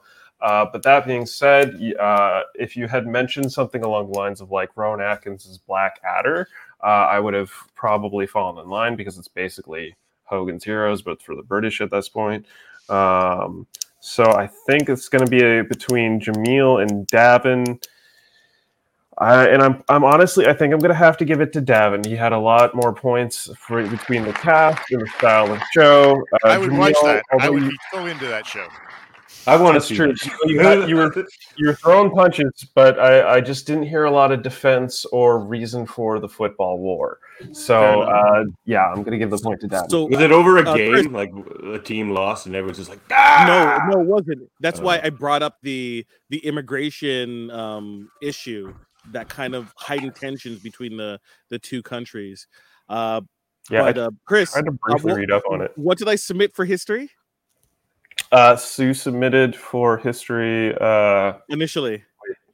the foot. Oh, oh, for, for history, you originally submitted the War of 1812. I'll, I'll be back in time for my. I'm going last this time, right? Yeah, you're gonna be going last. It's gonna be the wild card. So Good, because Uh, the baby's over there. Yet I can smell her. I shall return. okay, I think I can smell it from over here. It's my cat. I don't know. Um, Alrighty. Boom, wild card, ladies and gentlemen. It is. Uh, I had to think of a fun one for this one. Uh, recently, I read uh, a comic called The Incal, and Taika Waititi has recently been greenlit to produce and direct a film adaptation of this classic Alejandro Jodorowsky comic, The Incal. So, I want to know from from your knowledge, what other classic comic deserves a film adaptation? Now, there's popular choices between MCU and DC and all this stuff, but I'm looking for something real deep cut here. I believe you guys came up with some excellent choices, so let's hear it. Um, who who did we start with last time? Was that? I think it's my turn. Jameel's time. Yeah. So we'll go with Jameel this time. Yeah. Okay. Uh, mine is uh, a comic book that is near and dear to my heart and perfectly situated in today's day because today is the Pride Parade. And my choice is Strangers in Paradise about two high school friends who um, reunite after many years, and both of them find themselves uh, broken individuals. And through the strength of friendship, um, they're able to overcome um, the mob, uh, um self doubt, body issues, uh, uh, societal's uh, view on um, um, homosexuality, uh, masculinity, toxic masculinity, um, as well as um, sex work as well. And um, it also has a, a spy uh, thriller interwoven as well, wrapped up into this delicious story that features poetry and music um, intertwined to tell a all-encompassing story that lasts. Uh, ooh, Oof. Just filling it up the time. Wonderful choice, Strangers in Paradise from Jameel. Adam, what is your secret wild card? Uh, I, I'm sticking with the the history theme today, and I don't know. I latched onto again a World War II hero in comic books uh, called Sergeant Rock. Um, you know, I, as a kid, I I loved reading these stories in, in the comics, and and got a really good eh, you know uh, idea of what you know the portrayal and and the again the, the propaganda of what the uh, the U.S. did in these wars and how they do it. But I think it would be a very cool, uh, you know, reinvention or re- rewrite of what happened uh, during that war using Sergeant Rock as the as the player. And you could you could pick any any major star that you know is in a um, war type movie. And I, actually, I was going to spin it in my mind to a British way using Jason Statham playing uh, Gen- Sergeant Rock as as as Sergeant Rock and leading a platoon. Karl Urban? Karl Urban would be another great one. Uh, Dave. but thank you. He- But he, he- he- he- he just he just played uh, Sergeant Rock two years ago in a short. see, all these things that I I think are great ideas are being used. This is fantastic. So, thank you, Dave. I'm in the fact checker role here, so thanks, gotta- Dave. What did I miss? Today, David's get, da- oh, Dave's getting um giving help to people. It's unfair. Uh, No, he's Adam giving help, but also Life- knocking me help. off the top. Okay, more. moving on to Davin. Go ahead. Who- what did Davin, you your pick? choice for wild card. Uh, oh yeah, so uh, but t- for Jameel, we've got Strangers in Paradise, two friends overcoming uh, societal views Yeah, yeah. from toxic masculinity to homosexuality, all that good stuff. Um, and then we got uh, Sergeant, Sergeant Rock, Rock. from Adam. Sergeant Rock. comic. Well, no one needs to see that. Actually, I think they're doing it. Or no, maybe I just saw a weird meme on that. No, they, anyway, they did. They did do Sergeant Rock as a short. okay, yeah, yeah, okay. One sec. Should I start his time? All right. Give him So, a I'm back. give him a It's second. fine, So- you're, you're so- so, so. negative today. Who me? No, no, you, you go ahead. Oh. Anyway, I chose, and now prepare to cry here, fellas. I'm gonna paint you a friggin' picture. So, I'm ch- I'm choosing Maus. Now, I don't know if you're familiar Solid. with Maus, but it's um, true stories of Art Spiegelman interviewing his father, essentially, and getting his tales from uh, World War One and being persecuted as a as a Jew, and um, I would have this uh, starring in the as the voice of the father character and directed by Mel Brooks, and this would be Mel Brooks's swan song, because he's getting up there. um, but a, a guy who's John, a, a Jewish a Jewish gentleman himself, and uh, he chance to do something serious because, quite frankly, when it comes down to it, I find the most effective drama is often done by comedians. They understand things a little differently as far as emotions go than other actors. I find like uh, you can look at uh, you know Jim Carrey's dramatic roles tend to resonate better than his comedic ones, and anyway, lots of examples. But um, also, it would correct the wrong of the only Art Spiegelman property to be made into a movie is Garbage Pail Kids. Okay, he is also the artist behind Garbage Pail Kids, and they made a movie out of that That movie's awesome. instead of Maus. Like, let's just create a better world here, people. All right, coming in with the deep cuts to save Art Spiegelman's career, or at least in the film world. let's let's not All of those. downplay the awesomeness of Garbage Pail Kids. Okay, that movie, I love that know. movie. Oh my god, that was not, not a good movie. It's It's, terrible. it's an awesome, terrible movie. but Maus is spelled All right, M A so- U S. M A U S. Maus. Uh, all right, so uh, let's hear some debates on who's going to win this round. Can we pause? Can you please Sergeant Rock, right? we've seen enough army movies. S- spell Devin's um, book correctly. It's incorrect. M A U S. Yeah.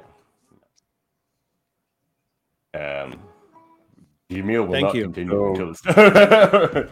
It's, thank it's you. something totally Thank you, different. Jameel. It is makes it very different. Sergeant Rock, look, it's just played out. I think. Uh, it's okay. mean, it's sure, you been could cast I- I'm off the list. Schwarzenegger I- and like I need to Oh. re- revisit and do some more research before I sit Oh, speak too enough. fast. But Strangers I'm interested. Paradise.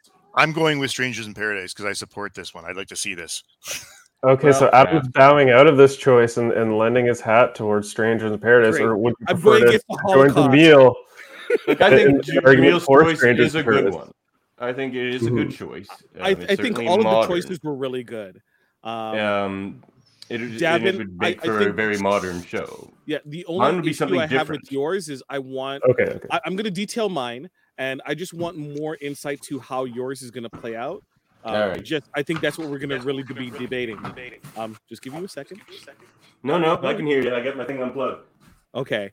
Uh, I guess I'll go first. Uh, my Okay, Stranger mute your, mute your mic, Davin, because he's gonna loop. I'm back. okay. There. Okay. uh, mine is going to be starring um, Emilie de Ravin as um, Katina Choovanski, Katchoo. Um, Francine's going to be played by Rachel Bloom.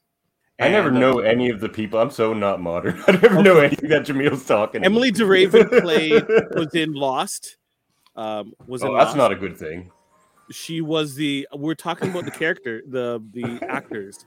Uh, she played um the blonde pregnant lady, if you can remember her. Didn't watch. it. Okay. Rachel Bloom was in Crazy Ex Girlfriend. Um, she is uh, a full figured woman who um, is both very um, charismatic, yet she can play a very wide range of roles, including very dramatic to deranged, which would be perfect for Francine. And then we have David, um, an individual uh, played by Darren Bar- Barrett, uh, Barnett, sorry, um, who is of Japanese American descent. Um, so uh, he is an actor on the come up, so he's the one with the least amount of resume there. But it's going to be written by Diablo Cody and also directed by Jason Reitman, reuniting the two in Right. Reitman, sorry, uh, reuniting the two. Uh, especially for Diablo Cody, um, her best work is through the lens of Jason Reitman. So um, I think that will be able to bring across a, a very dramatic and uh, a brilliant film. Uh, Davin, can I hear your? Yeah. But Yeah, uh, I would just like to say about about that. yours, though I think it's fine. It would be a fine thing to adapt. Fine. I don't think it's very or so dissimilar from a lot of things that are currently available. There's like. a lot of well, I, I don't know modern shows, man, but like Well, I know can't those types of shows out there, like interpersonal drama shows, coming of age in a world that where like people are uh, oppressed, but by for different reasons and stuff. There- There's that's out, there. rightfully so, but that's out there. I, I Mine think it's going to be very different, and it'll really stand out in a time where there isn't an animated movie about the Holocaust. so yours is animated. Like, oh yeah, it would have to be. I Okay. think. So I've seen a Uh, ton of animated movies but that have actually of the Holocaust. Oh, here's so- something for you. It could be both because it's just an interview with him and his father. Here's something you could bounce between him and someone like uh, a younger man interviewing Mel Brooks, you know, in, in live action. And then when he starts to talk, then it it But it's goes it's another movie about the Holocaust, right? yeah. But those there's how many movies are out there right now about the Holocaust? I'll- like I'll- in I'll Schindler's List. I'll retort your response. Oh well, I don't know pulp culture, so there's some. It's out there. But you do. That was basic. That was You do know pulp your culture. argument. That was basically your argument to No, mine. well, look. So unless like- you can like give I- an example, I don't think it's a valid argument. Well, I don't know. I don't watch many things. Makes a Star point. Trek? It's a I'll say solid it's like point. Star Trek Discovery. it's like Star Trek Discovery. There you go. Um, Game, set, match. I, I You want to? do, you, do you want to give my last point or?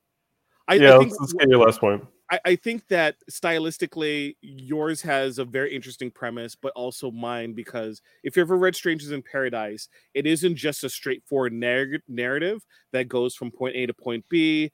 It um it has you know step asides and and also the music is already kind of there as well as the poetry and kind of woven that in um, I think is going to be the strong point because it isn't just a single media presentation it is a multimedia presentation with the the poetry that impacts the characters in the story and how we see it as well as the music which is not just um, um, musically heard but also visually seen as well My strong point All is right, the Mel excellent.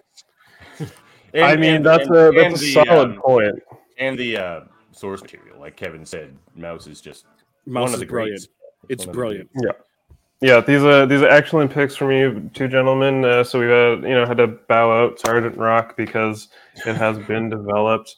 Uh, I honestly didn't know that myself. So good catch uh, from from producer Producer Dave. Uh, Dave.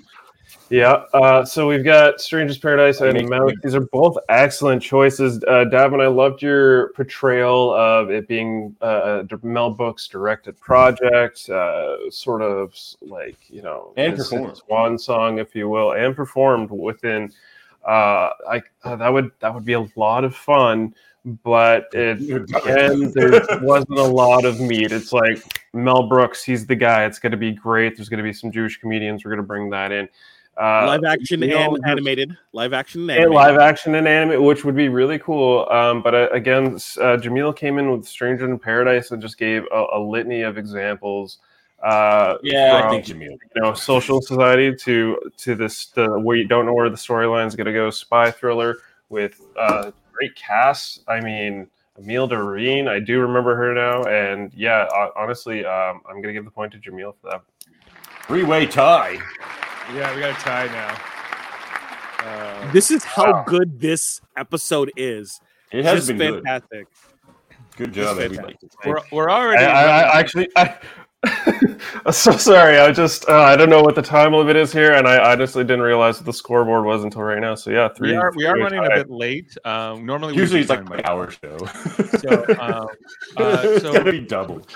If we can do like a tiebreaker to decide who moves on to the speed round, um, and uh, so the tiebreaker is the person with the least best Yeah, so you should ask the one who's out do like a, a question off the top of your head, Chris, uh, and basically Uh, decide which top one of my of them head. Okay. is eliminated and which which two and, and move on. don't have it about wrestling just to Please don't ask. So me uh, no, no, no, no. Okay, so uh, uh, we're, uh, is there gonna, they gonna have a debate or just their picks, and I gotta? yeah, give them a Use off- debate, but we'll just we'll keep it All real fast as much as possible. All right, all right. So we'll, we'll keep it three minute debate. I want to know what is the best uh, game controller, the best video game controller. Oh, Super Nintendo. keyboard Got Super Nintendo from Davin. We got keyboard from Jameel. Adam, what's your choice? I, sorry, guys, I'm bowing out. I can't even talk to that. so Really? Dude, not not they- nothing. they, uh, you never on, played an before- arcade system? adam Oh just my- guess one just fight adam don't lose this way Say- no say- say adam in no Adam. You played a video game, Adam. I haven't played a video game in 20 years either. I would go with my N64 because that was the last games I played. I'm sorry. Yeah, there, you there you go thank you Okay, Well, so we got might as well N64, keyboard, and Super are the worst Nintendo. Can I just say that? All right, let's let's get let's get five minute debate going uh, between Super Nintendo and 64 controller and keyboard. Okay, I'm just, Okay. Well, I'll go first. Look, the, the the the NES controller was already fine, but it was too small and it was square. Super Nintendo fits into your hand perfectly. It was the first to add shoulder shoulder buttons, which of course were run with after that. It everything about the Super Nintendo controller is perfect. D pads are better than analog. Shoulder buttons were perfect and they actually worked. Um, four buttons. If you need more than four buttons to play your game, to me, it's too complicated. We're counting the two shoulders, six buttons. But like, if you just need all these buttons and all these things, like that takes me out of the game. I'm not a modern game. technically it's but we're talking about technically, it's eight controllers. It's perfect. And keyboard is like, as someone who's like, maybe if you're like a serious computer gamer, that's fine. But for me, it. I used to try it in the in the early days. It's very prohibitive to play a video game on a on a keyboard.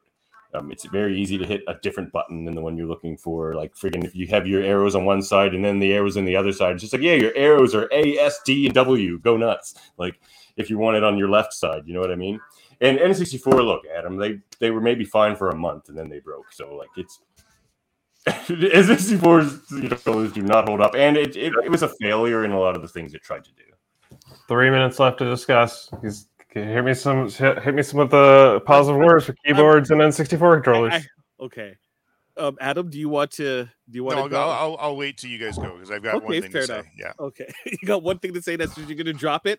Yeah. Okay. They came in um, many colors. The the keyboard is the has been the standard. was it? Wasn't it?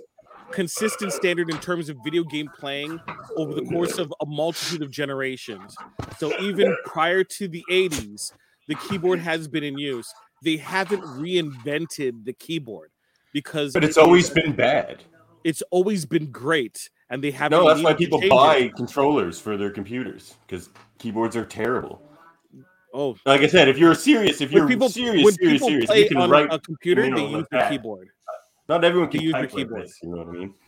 No, Right. it's very prohibitive. Like most people, you can't give You a kid can- a keyboard so and be like, "Hey, your play video." complaint about your complaint about the arrows being on the wrong side is a moot point because you can change your your Yes, whatever your your there's no good options, is what I'm saying. there a are good options you can do WASD this- you can use the arrow buttons yeah Hey guys, let's play Street Fighter. Okay, guys. yes I mean, actually I can play thing. Street Fighter No, let's play Street Fighter. to. Uh, one minute, one minute. Okay. I I- prefer to play Street Fighter on a keyboard actually that is where Yeah, I but you do. But that's Yes, not going to be multitude general other appeal. people do if people have the option Let's to let- play No, Okay, you're I in a say this, serious that- gamer bubble. I'm not a serious gamer, and I Devin, think it's come let's let's hear Adam. to play those. I am not a serious gamer, clearly either. Uh, and but I, I find the keyboards far too confusing. And honestly, Davin, once you get past six, it's six is manageable. Uh, Yeah. However, I did like the N64 because I could I could use it.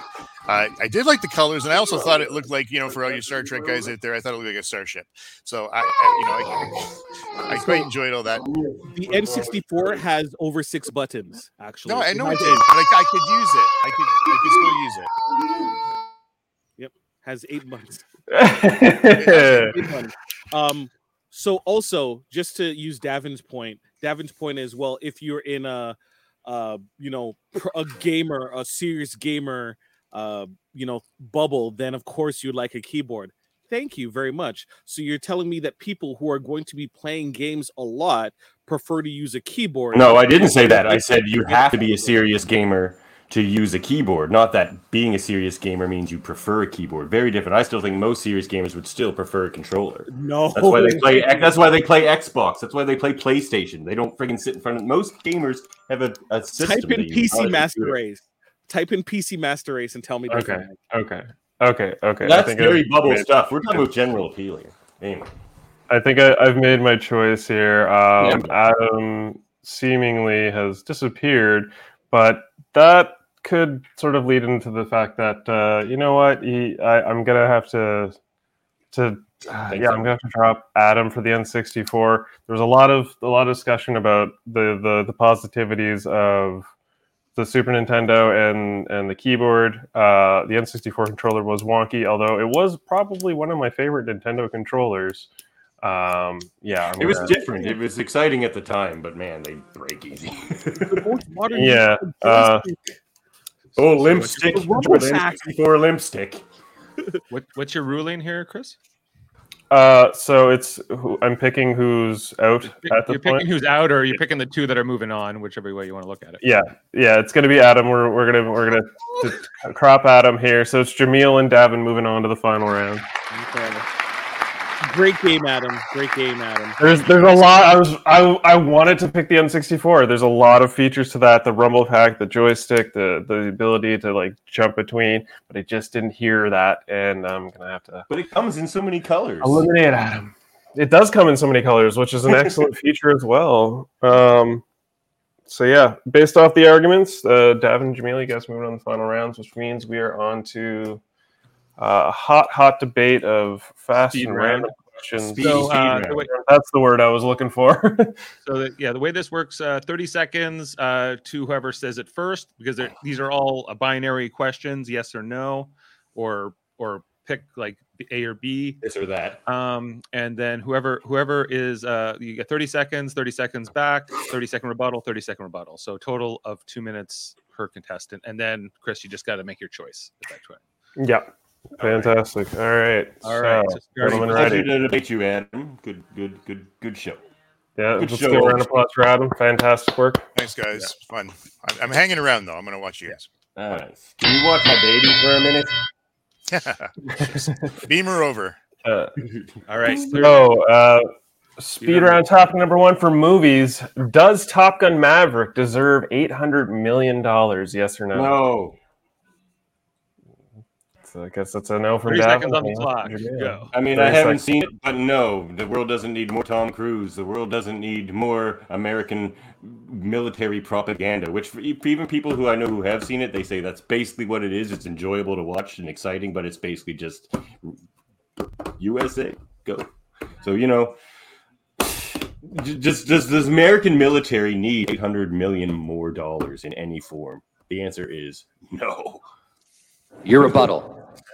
Yes, and the reason for that oh. is a good portion of people who I per- talked to have enjoyed the film. So if you enjoy the film, then what happened is they paid money, they got entertained, so it was a proper exchange, right? The money for entertainment, and they were entertained.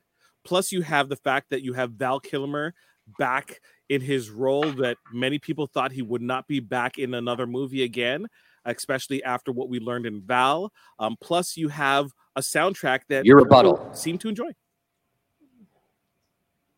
Well, I have a rebuttal. Oh, okay. Um, look, Val Kilmer, good on him, man. Like, good on him. But does Top Gun Maverick deserve eight hundred million dollars? I don't think necessarily uh, it does, because I think it's still too geared towards a certain idea that I don't think needs to be necessarily propagated. You can enjoy a lot of movies. They could have someone that person you're talking about could have went to another movie that day and still enjoyed it.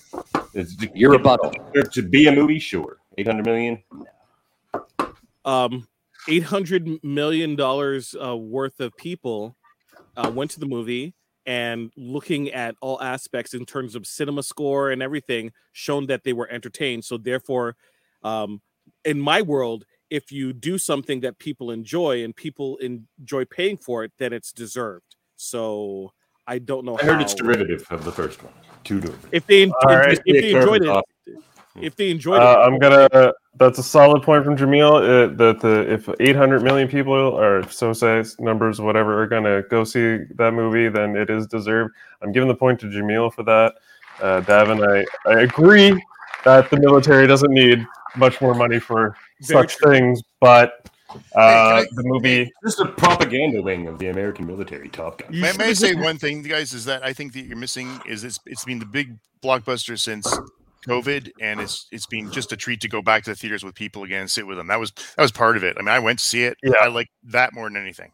um, I, I people could- saw it. It a fan- people could have went and saw everything everywhere all at once and Yeah, that would have been a better choice. better movie um so Yeah, that's the point I made. Damn it! Don't steal my Yeah, points but you if picked wanted no. All right, so we're gonna move on to the TV round. We've got uh, Mandalorian or Strange New Worlds. What Strange has the New better use of virtual sets? Strange New Worlds. mm, I'm making Jami- Jameel argue for Star Wars, and I'm going to enjoy every second of it. All right, well, Davin, you've chosen Strange New Worlds. Let's hear from Look, you Strange first. New Worlds is glory personified, and not just the amazing writing and acting. It looks so good somehow, and I thought this was impossible, mind you. I didn't think they could do a modern shiny set like Discovery and the J.J. Abrams movies have, and have it look so good and still retro and still enjoyable. rebuttal. I don't enjoy those sets, but this one just looks so good, and the planets very good. um being able to invoke the nostalgia from the classic series of Star Wars and New Hope, um, being on the a lot of te- uh, planets that are derivative and Give me the point. Give me the point. Give me the point. No, you can't do it. I can't do it. I can't do it. I can't do it. I, I, All right, Da- Davin gets the point by default. Jameel bows it. He Jameel can't- couldn't get yay A in Star Wars monkey out Do of it. his mouth, even to save himself. Like, look, they've Uh, done another. oh god, this is good stuff. Okay, this one's gonna this is gonna be a curveball. We're, we're coming to the music section. Which is the better rock opera band, the Who or the Protomen? Who- Oh, cr- ah, I don't even know who the proto man are. Give the point to Jameel. Oh, did Um, Jameel I who? have nothing to say. I've the never Who. even heard of them. the Who. Never even Um, heard of them. the Who's Tommy is an amazing, um, you know, musical landmark that stands heads and shoulders over the Proto Man. I don't even think my opponent can even name a Proto Man um, album No. or song. No, I cannot. I know, you know what? I love Wizard, so the Who. All right, Okay. so the, the point's gonna go to to Jameel. I probably should have varied that. I Unfortunately, I'm a big Protoman fan. They're uh, for for your education. They're a Mega Man rock opera. Oh, really? uh, oh my god! Yeah, yeah. Like- Their, like their entire Mega Band? Remember Mega Band? like Mega Man the video game, like the No, Mega like Man the video. Band. Remember Mega Band? Yeah, yeah. Yeah, No, I'm honestly yeah. gonna check. Yeah, that they out. were like a band out of your hometown that played Mega Man songs. I'm pretty sure. Oh, uh, no, I don't remember that. But yeah, anyway, the Protomen they played Mega. They they play an alternate universe of Mega Man rock opera. But I digress. All Speed right, so we're gonna move on to the. Harry and Jameel giving each other points. All right, history. Uh, could Terry Fox be considered a tri-athlete? Uh, I think you need to Uh, change. what? The, Which is better You need to change Oh wait, what? What? it's a different question. Oh, sorry, I forgot sports. Sorry, sorry, I heard. Oh, my bad. Uh, sorry, speed round sports. Which is the better obstacle or sports competition? Most American extreme Gladiator. elimination challenge or American Gladiator? I be, I, Oh no, American most extreme Gladiator. challenge. Most extreme challenge. Okay. American first? Gladiator. Jameel, Go you're first. Yes. American Gladiator 1 had the better theme song because I can't think of the Extreme Elimination Challenge at all. and two, um, it's it's its set is both very uh, perfect for people to view in a, a studio audience. Um, it has large, very expansive sets that really uh, get the public at home really interested into it whatsoever. You kind of have the feeling that you could do it, but forget the fact that one Your people rebuttal. playing are athletes and also Look, Extreme Challenge wins because it's been successful twice. It was successful as Takeshi's uh, Kingdom or whatever, Takeshi's Castle in Japan, Yep. and then again is like a comedy version of itself. I mean, it probably was already, but anyway, they they dubbed it for the, uh, the North American audience. But it's insane, man. It's just completely freaking insane. Like the American Gladiators is fun for a couple episodes, and then they keep using the same events over and over again. Your rebuttal. They ro- Those they events aren't that rotate events.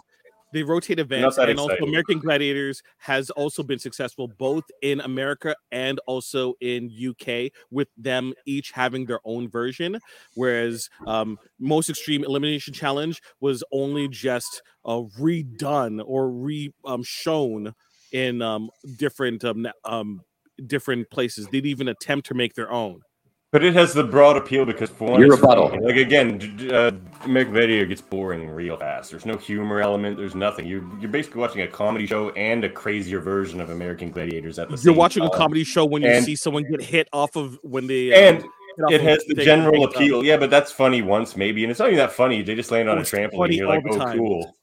Like, but American um, Gladiators was in fam- Family Matters. That's true. Like they did. All right, so- but so- like, that's, that's, that's, that's not a point for it. Solid That's not point for it.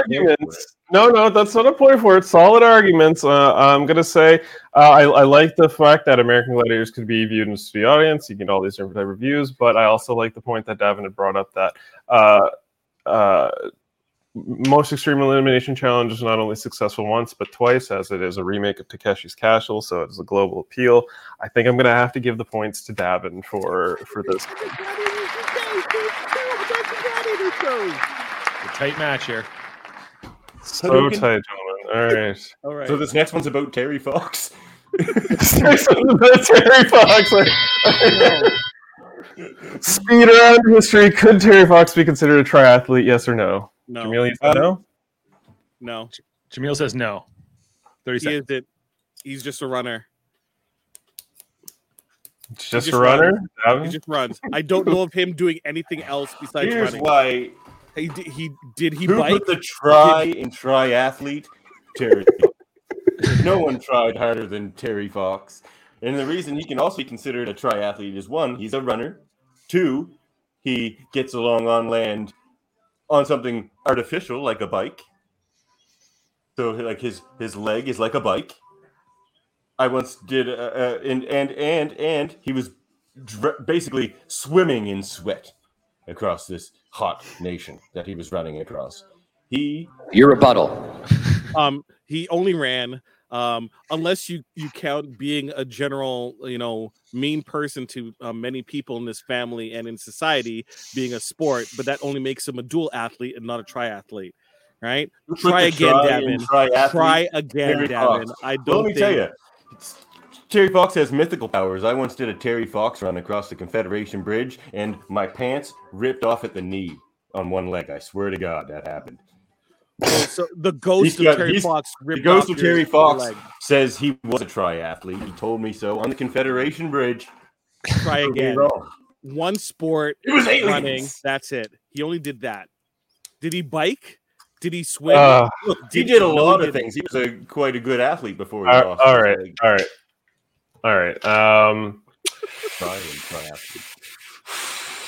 Try again, well, Davin. to be fair, It's a uh, hard question to take I, I, I would, I, I personally would consider him a triathlete because the man has three limbs, so that, that's what counts for me. Um, but Oh. uh, let's say, Uh, I uh, what you're doing there. All right, um, didn't see that. um, but based off of argument. I'm I'm gonna I'm gonna say that Davin wins the argument Oh because gosh. he, yeah he came he came in with the heat. He came in with the artificial leg of riding a bike the swimming in sweat. These are very valid in my opinion. From all I heard from Jameel is no he he was just a runner. No he didn't he, Yeah. didn't do anything he was a mean boy. So I I honestly I didn't hear enough against as to why he, he wasn't he's Thank just you, a runner Kevin. didn't fit for me. He was struggling with cancer. That was it. if you had said that, if you had said that, that would have been that would have made it being mean to your family, running and struggling with cancer. He was a triathlete. There you go. But All yeah, right. we're gonna give the point to Davin because that's outside the realm of that round. So we're coming into the final random question. Oh, it's it's a heated debate. Oh, this Uh, insane. who would win in an Ultimate Robot Fighting League match? Oh. Rosie the Robot or Bender the Robot? Rosie. Okay. Davin with Rosie. You can It's- start first, Davin. We're gonna have Jameel with It's Rosie. not the ultimate robot bending league. It's fighting. And Rosie is a fighter. Rosie is based off Rosie the Riveter, who is also a character used to inst- or to uh, provoke invoke the fighting spirit in women. Um, to go to work when they were otherwise thought that they could not do so in certain places. And that's Your fighting. rebuttal. More than anything. This is pretty straightforward and simple. Rosie is based off of the fighting spirit, but Bender don't give anything any f's about anyone. And if he wants to win, he will win. And most of the time, if there's money involved, he's gonna bend the crap out of anything he has to. And once you're bended, you are incapacitated, and therefore you would lose the match as per the rules of Ultimate Robot Fighting. Once you're incapacitated, you cannot perform. How is Rosie gonna incapacitate Bender the robot? This is Aussie Your Rules. Ultimate Robot Fighting League. Those aren't even the rules. So, also, by all accounts, George Jetson was an abusive husband. But you know who didn't take no shit from George Jetson? Rosie. If anything, she gave him the gears. In in a time when women didn't stand up to men in that fashion, Rosie the robot most certainly did. She was she was the like the one who running that household. So wait, you're comparing rebuttal. no you're anyone. saying that Rosie's biggest challenge was fighting a man whose job was to push a button. No, just like was it. Rosie the Riveter. That's all he her, did. her job was to be a fighter. That's right? what Whereas just- Bender, bend, Bender's just a drunk. bend and crushing. Bender's gonna be so hammered for the contest. He's just Rosie's just gonna even smack him with a robot rage, broom and push him bend over. people. He's shown it on episodes repeatedly that he has Yeah, he can- a multitude he can of characters. Bend the ground he's lying on unconscious. Like Look who he's, he's competing against. He's competing against um All right, all right, just all a right, all right. robot I'm gonna- character of all time. All right, I'm gonna I'm gonna put a cap here. Uh, these are excellent points. Uh, I'm honestly I'm gonna give this one to uh, Jameel because Bender is a bending machine. He would incapacitate to Rosie. Uh, honestly, Jameel, you were missing a point there. He is a former Robot League fighting champion as well. So the, What? I uh, watch the sad yeah, episode of the Rick was Futurama. in. The fix was in. So uh, we have another tie. Um, so we need Here's the another. fixes in with that Mandalorian star. right, I've. um, Oh no. the only thing I can think of at the half top of my head for a tie-breaking speed round is the two figures to my right right now: uh, R2D2 or C3PO. R2. So R2 for Davin, R2D2 C3PO for Jameel. R2D2 is the most popular of the two. Um, it's it's it's one of the few characters in Star Wars that actually is interesting for any reason, and that's just his communications method and the fact that those this thing that looks like a trash can seems to always be the one playing the long game and knowing what's going on. Like everyone else runs around like C3PO with the chicken with their heads cut off and just like overwhelmed by like these incredibly inane, predictable Star Wars situations. Yet R2D2 knows it's a boring Star Wars plot and doesn't stress. Your rebuttal. C3PO is the more interesting and better character. He's the one with the actual lines and the quick-witted responses. Um, he provides a lot of the humor throughout the the all of the the trilogies trilogies plural. Um, he is shinier, right? Um, and he has had more character growth throughout all of the movies. Right, in comparison to R2, who seems very one note through the entire series as well. You know, you know as well as I do, C3PO and nor any other Star Wars character has had any character development. That is a bold-faced lie. I call you out on it right now. Uh, Okay. Anyway, but that's actually What- true. I saw one of the new Star Wars movie. He's in it. He's the same character. There's been no growth. Um, but R2D2, all that stuff is there. It's just you have to look. What has changed for. R2? What has changed for R2? Nothing. He's a Star Wars character. But- but C3PO got a new for your arm character and either. thread. There you go. I win. Character No way. proven. They I buffed- win. Your rebuttal. They buffed R2D2 up, and he's a good co-pilot. He actually has function, not just It running around. matter. Oh no! Oh no! C3PO Oh, no! is is a communications thing, and he communicates his distress. He communicates. His. He's not one-liner, he does things job. from one person to R2 another. He's, R2 gets incapacitated. Right. That's that's what his job does. R2 was one of the best-selling toys of all time. Not C3PO. Congratulations. R2D2, and that's Luke for a reason. Skywalker Kids also like that sold character. a lot of toys, and he's useless too. He's a And let's let's be honest, Star Wars is for crybaby. children. So, Okay, He's okay, okay, okay, character growth. okay. Um, Non-existent character growth. you know what? Um, I, I didn't really specify R2D2 or C3PO and what dichotomy, di- dichotomy, but we'll just go with That's character true. growth. Oh, what? Um, Honestly, the, the winning argument for me here was Jameel when he said uh, that C3PO actually has more character growth than R2D2. And That's he's right. a lie. That's not. It's not. It's not. C3PO actually has more of a character storyline than R2D2 does How did- Star Wars. How did C3PO change from the third movie to the the newer ones? Name one reason. Uh, one Red arm, red new arm. He got a new That arm. That doesn't count. It does count. Okay, so he, he's not only has he had different shells, but he it, bet- he's had uh, different owners, which have influenced to like there. There's like like backstory of like his coding, which has like Sith uh, coding that leads to like this whole like uh MacGuffin basically in the later movies. It's Yeah, right. it's all. Yeah, he's he has more story involvement, more uh, dialogue. R two D two more or less comes in as like a poignant little punchline. Yeah, he risks erasing. and and as yeah, and as Jameel said, he, he always he always gets just uh, diffused at some point or demolished. Um, Well so thought, yeah, Jameel. Jameel's getting the point. Well done, sir. Well done. Jameel, Jameel had me Go, at shiny. Shiny. yeah. Episode real. There Jameel Robinson, Jameel. ladies and gentlemen. Wait, where were my multitasking points? Uh, they were uh, put to the wayside. Um, you got uh, uh, all of not one. I don't know. I wasn't keeping track. Ah, I didn't think Great I was job, so- that, was a, that was a great uh, first uh, hosting. Uh, thanks for joining us for this episode. Uh, you know, That was nice okay. extended That was episode wonderful. of you Trivial had some Debates. strong competitors here, so they were. It was not easy to pick the, the winners. I think you did a, a great job.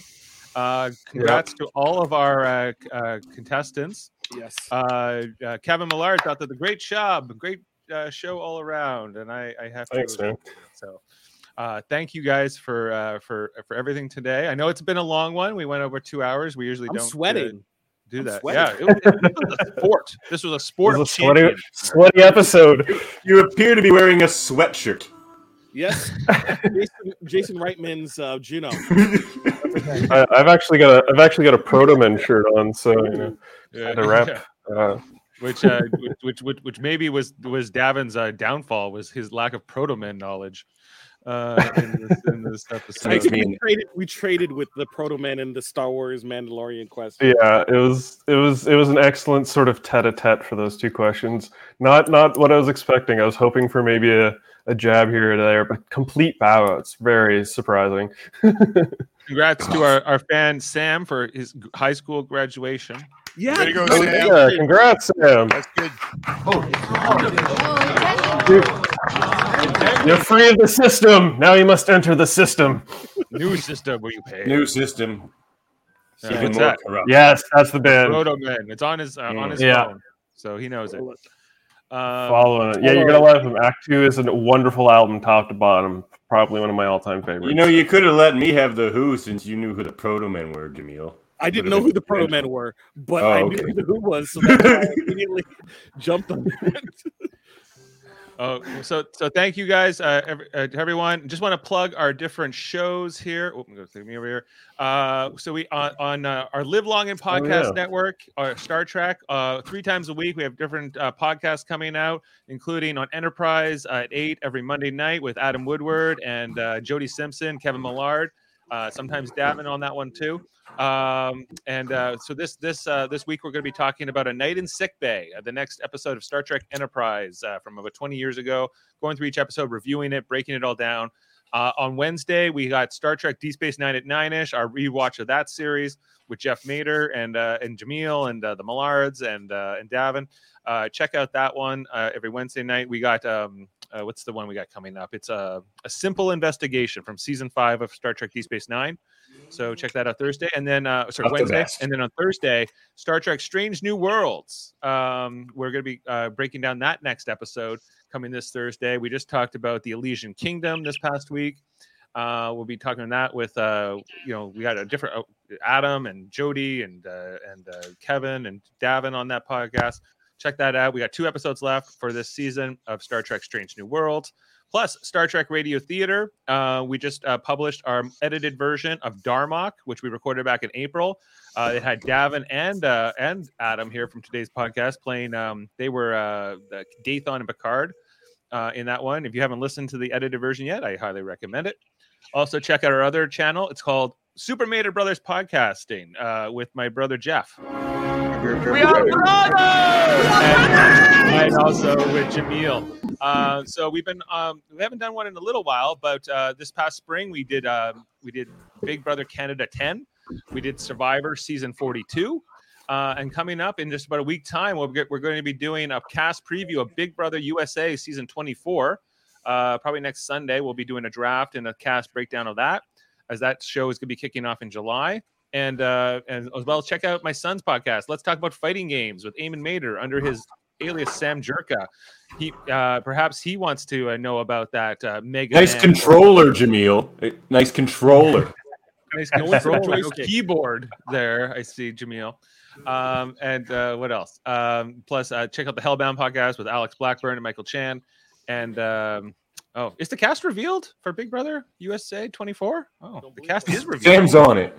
Wouldn't that be a Sam's twist? on it. All right, I didn't know it was out already. Um, because it doesn't start till July uh ne- next Wednesday. So interesting. Okay.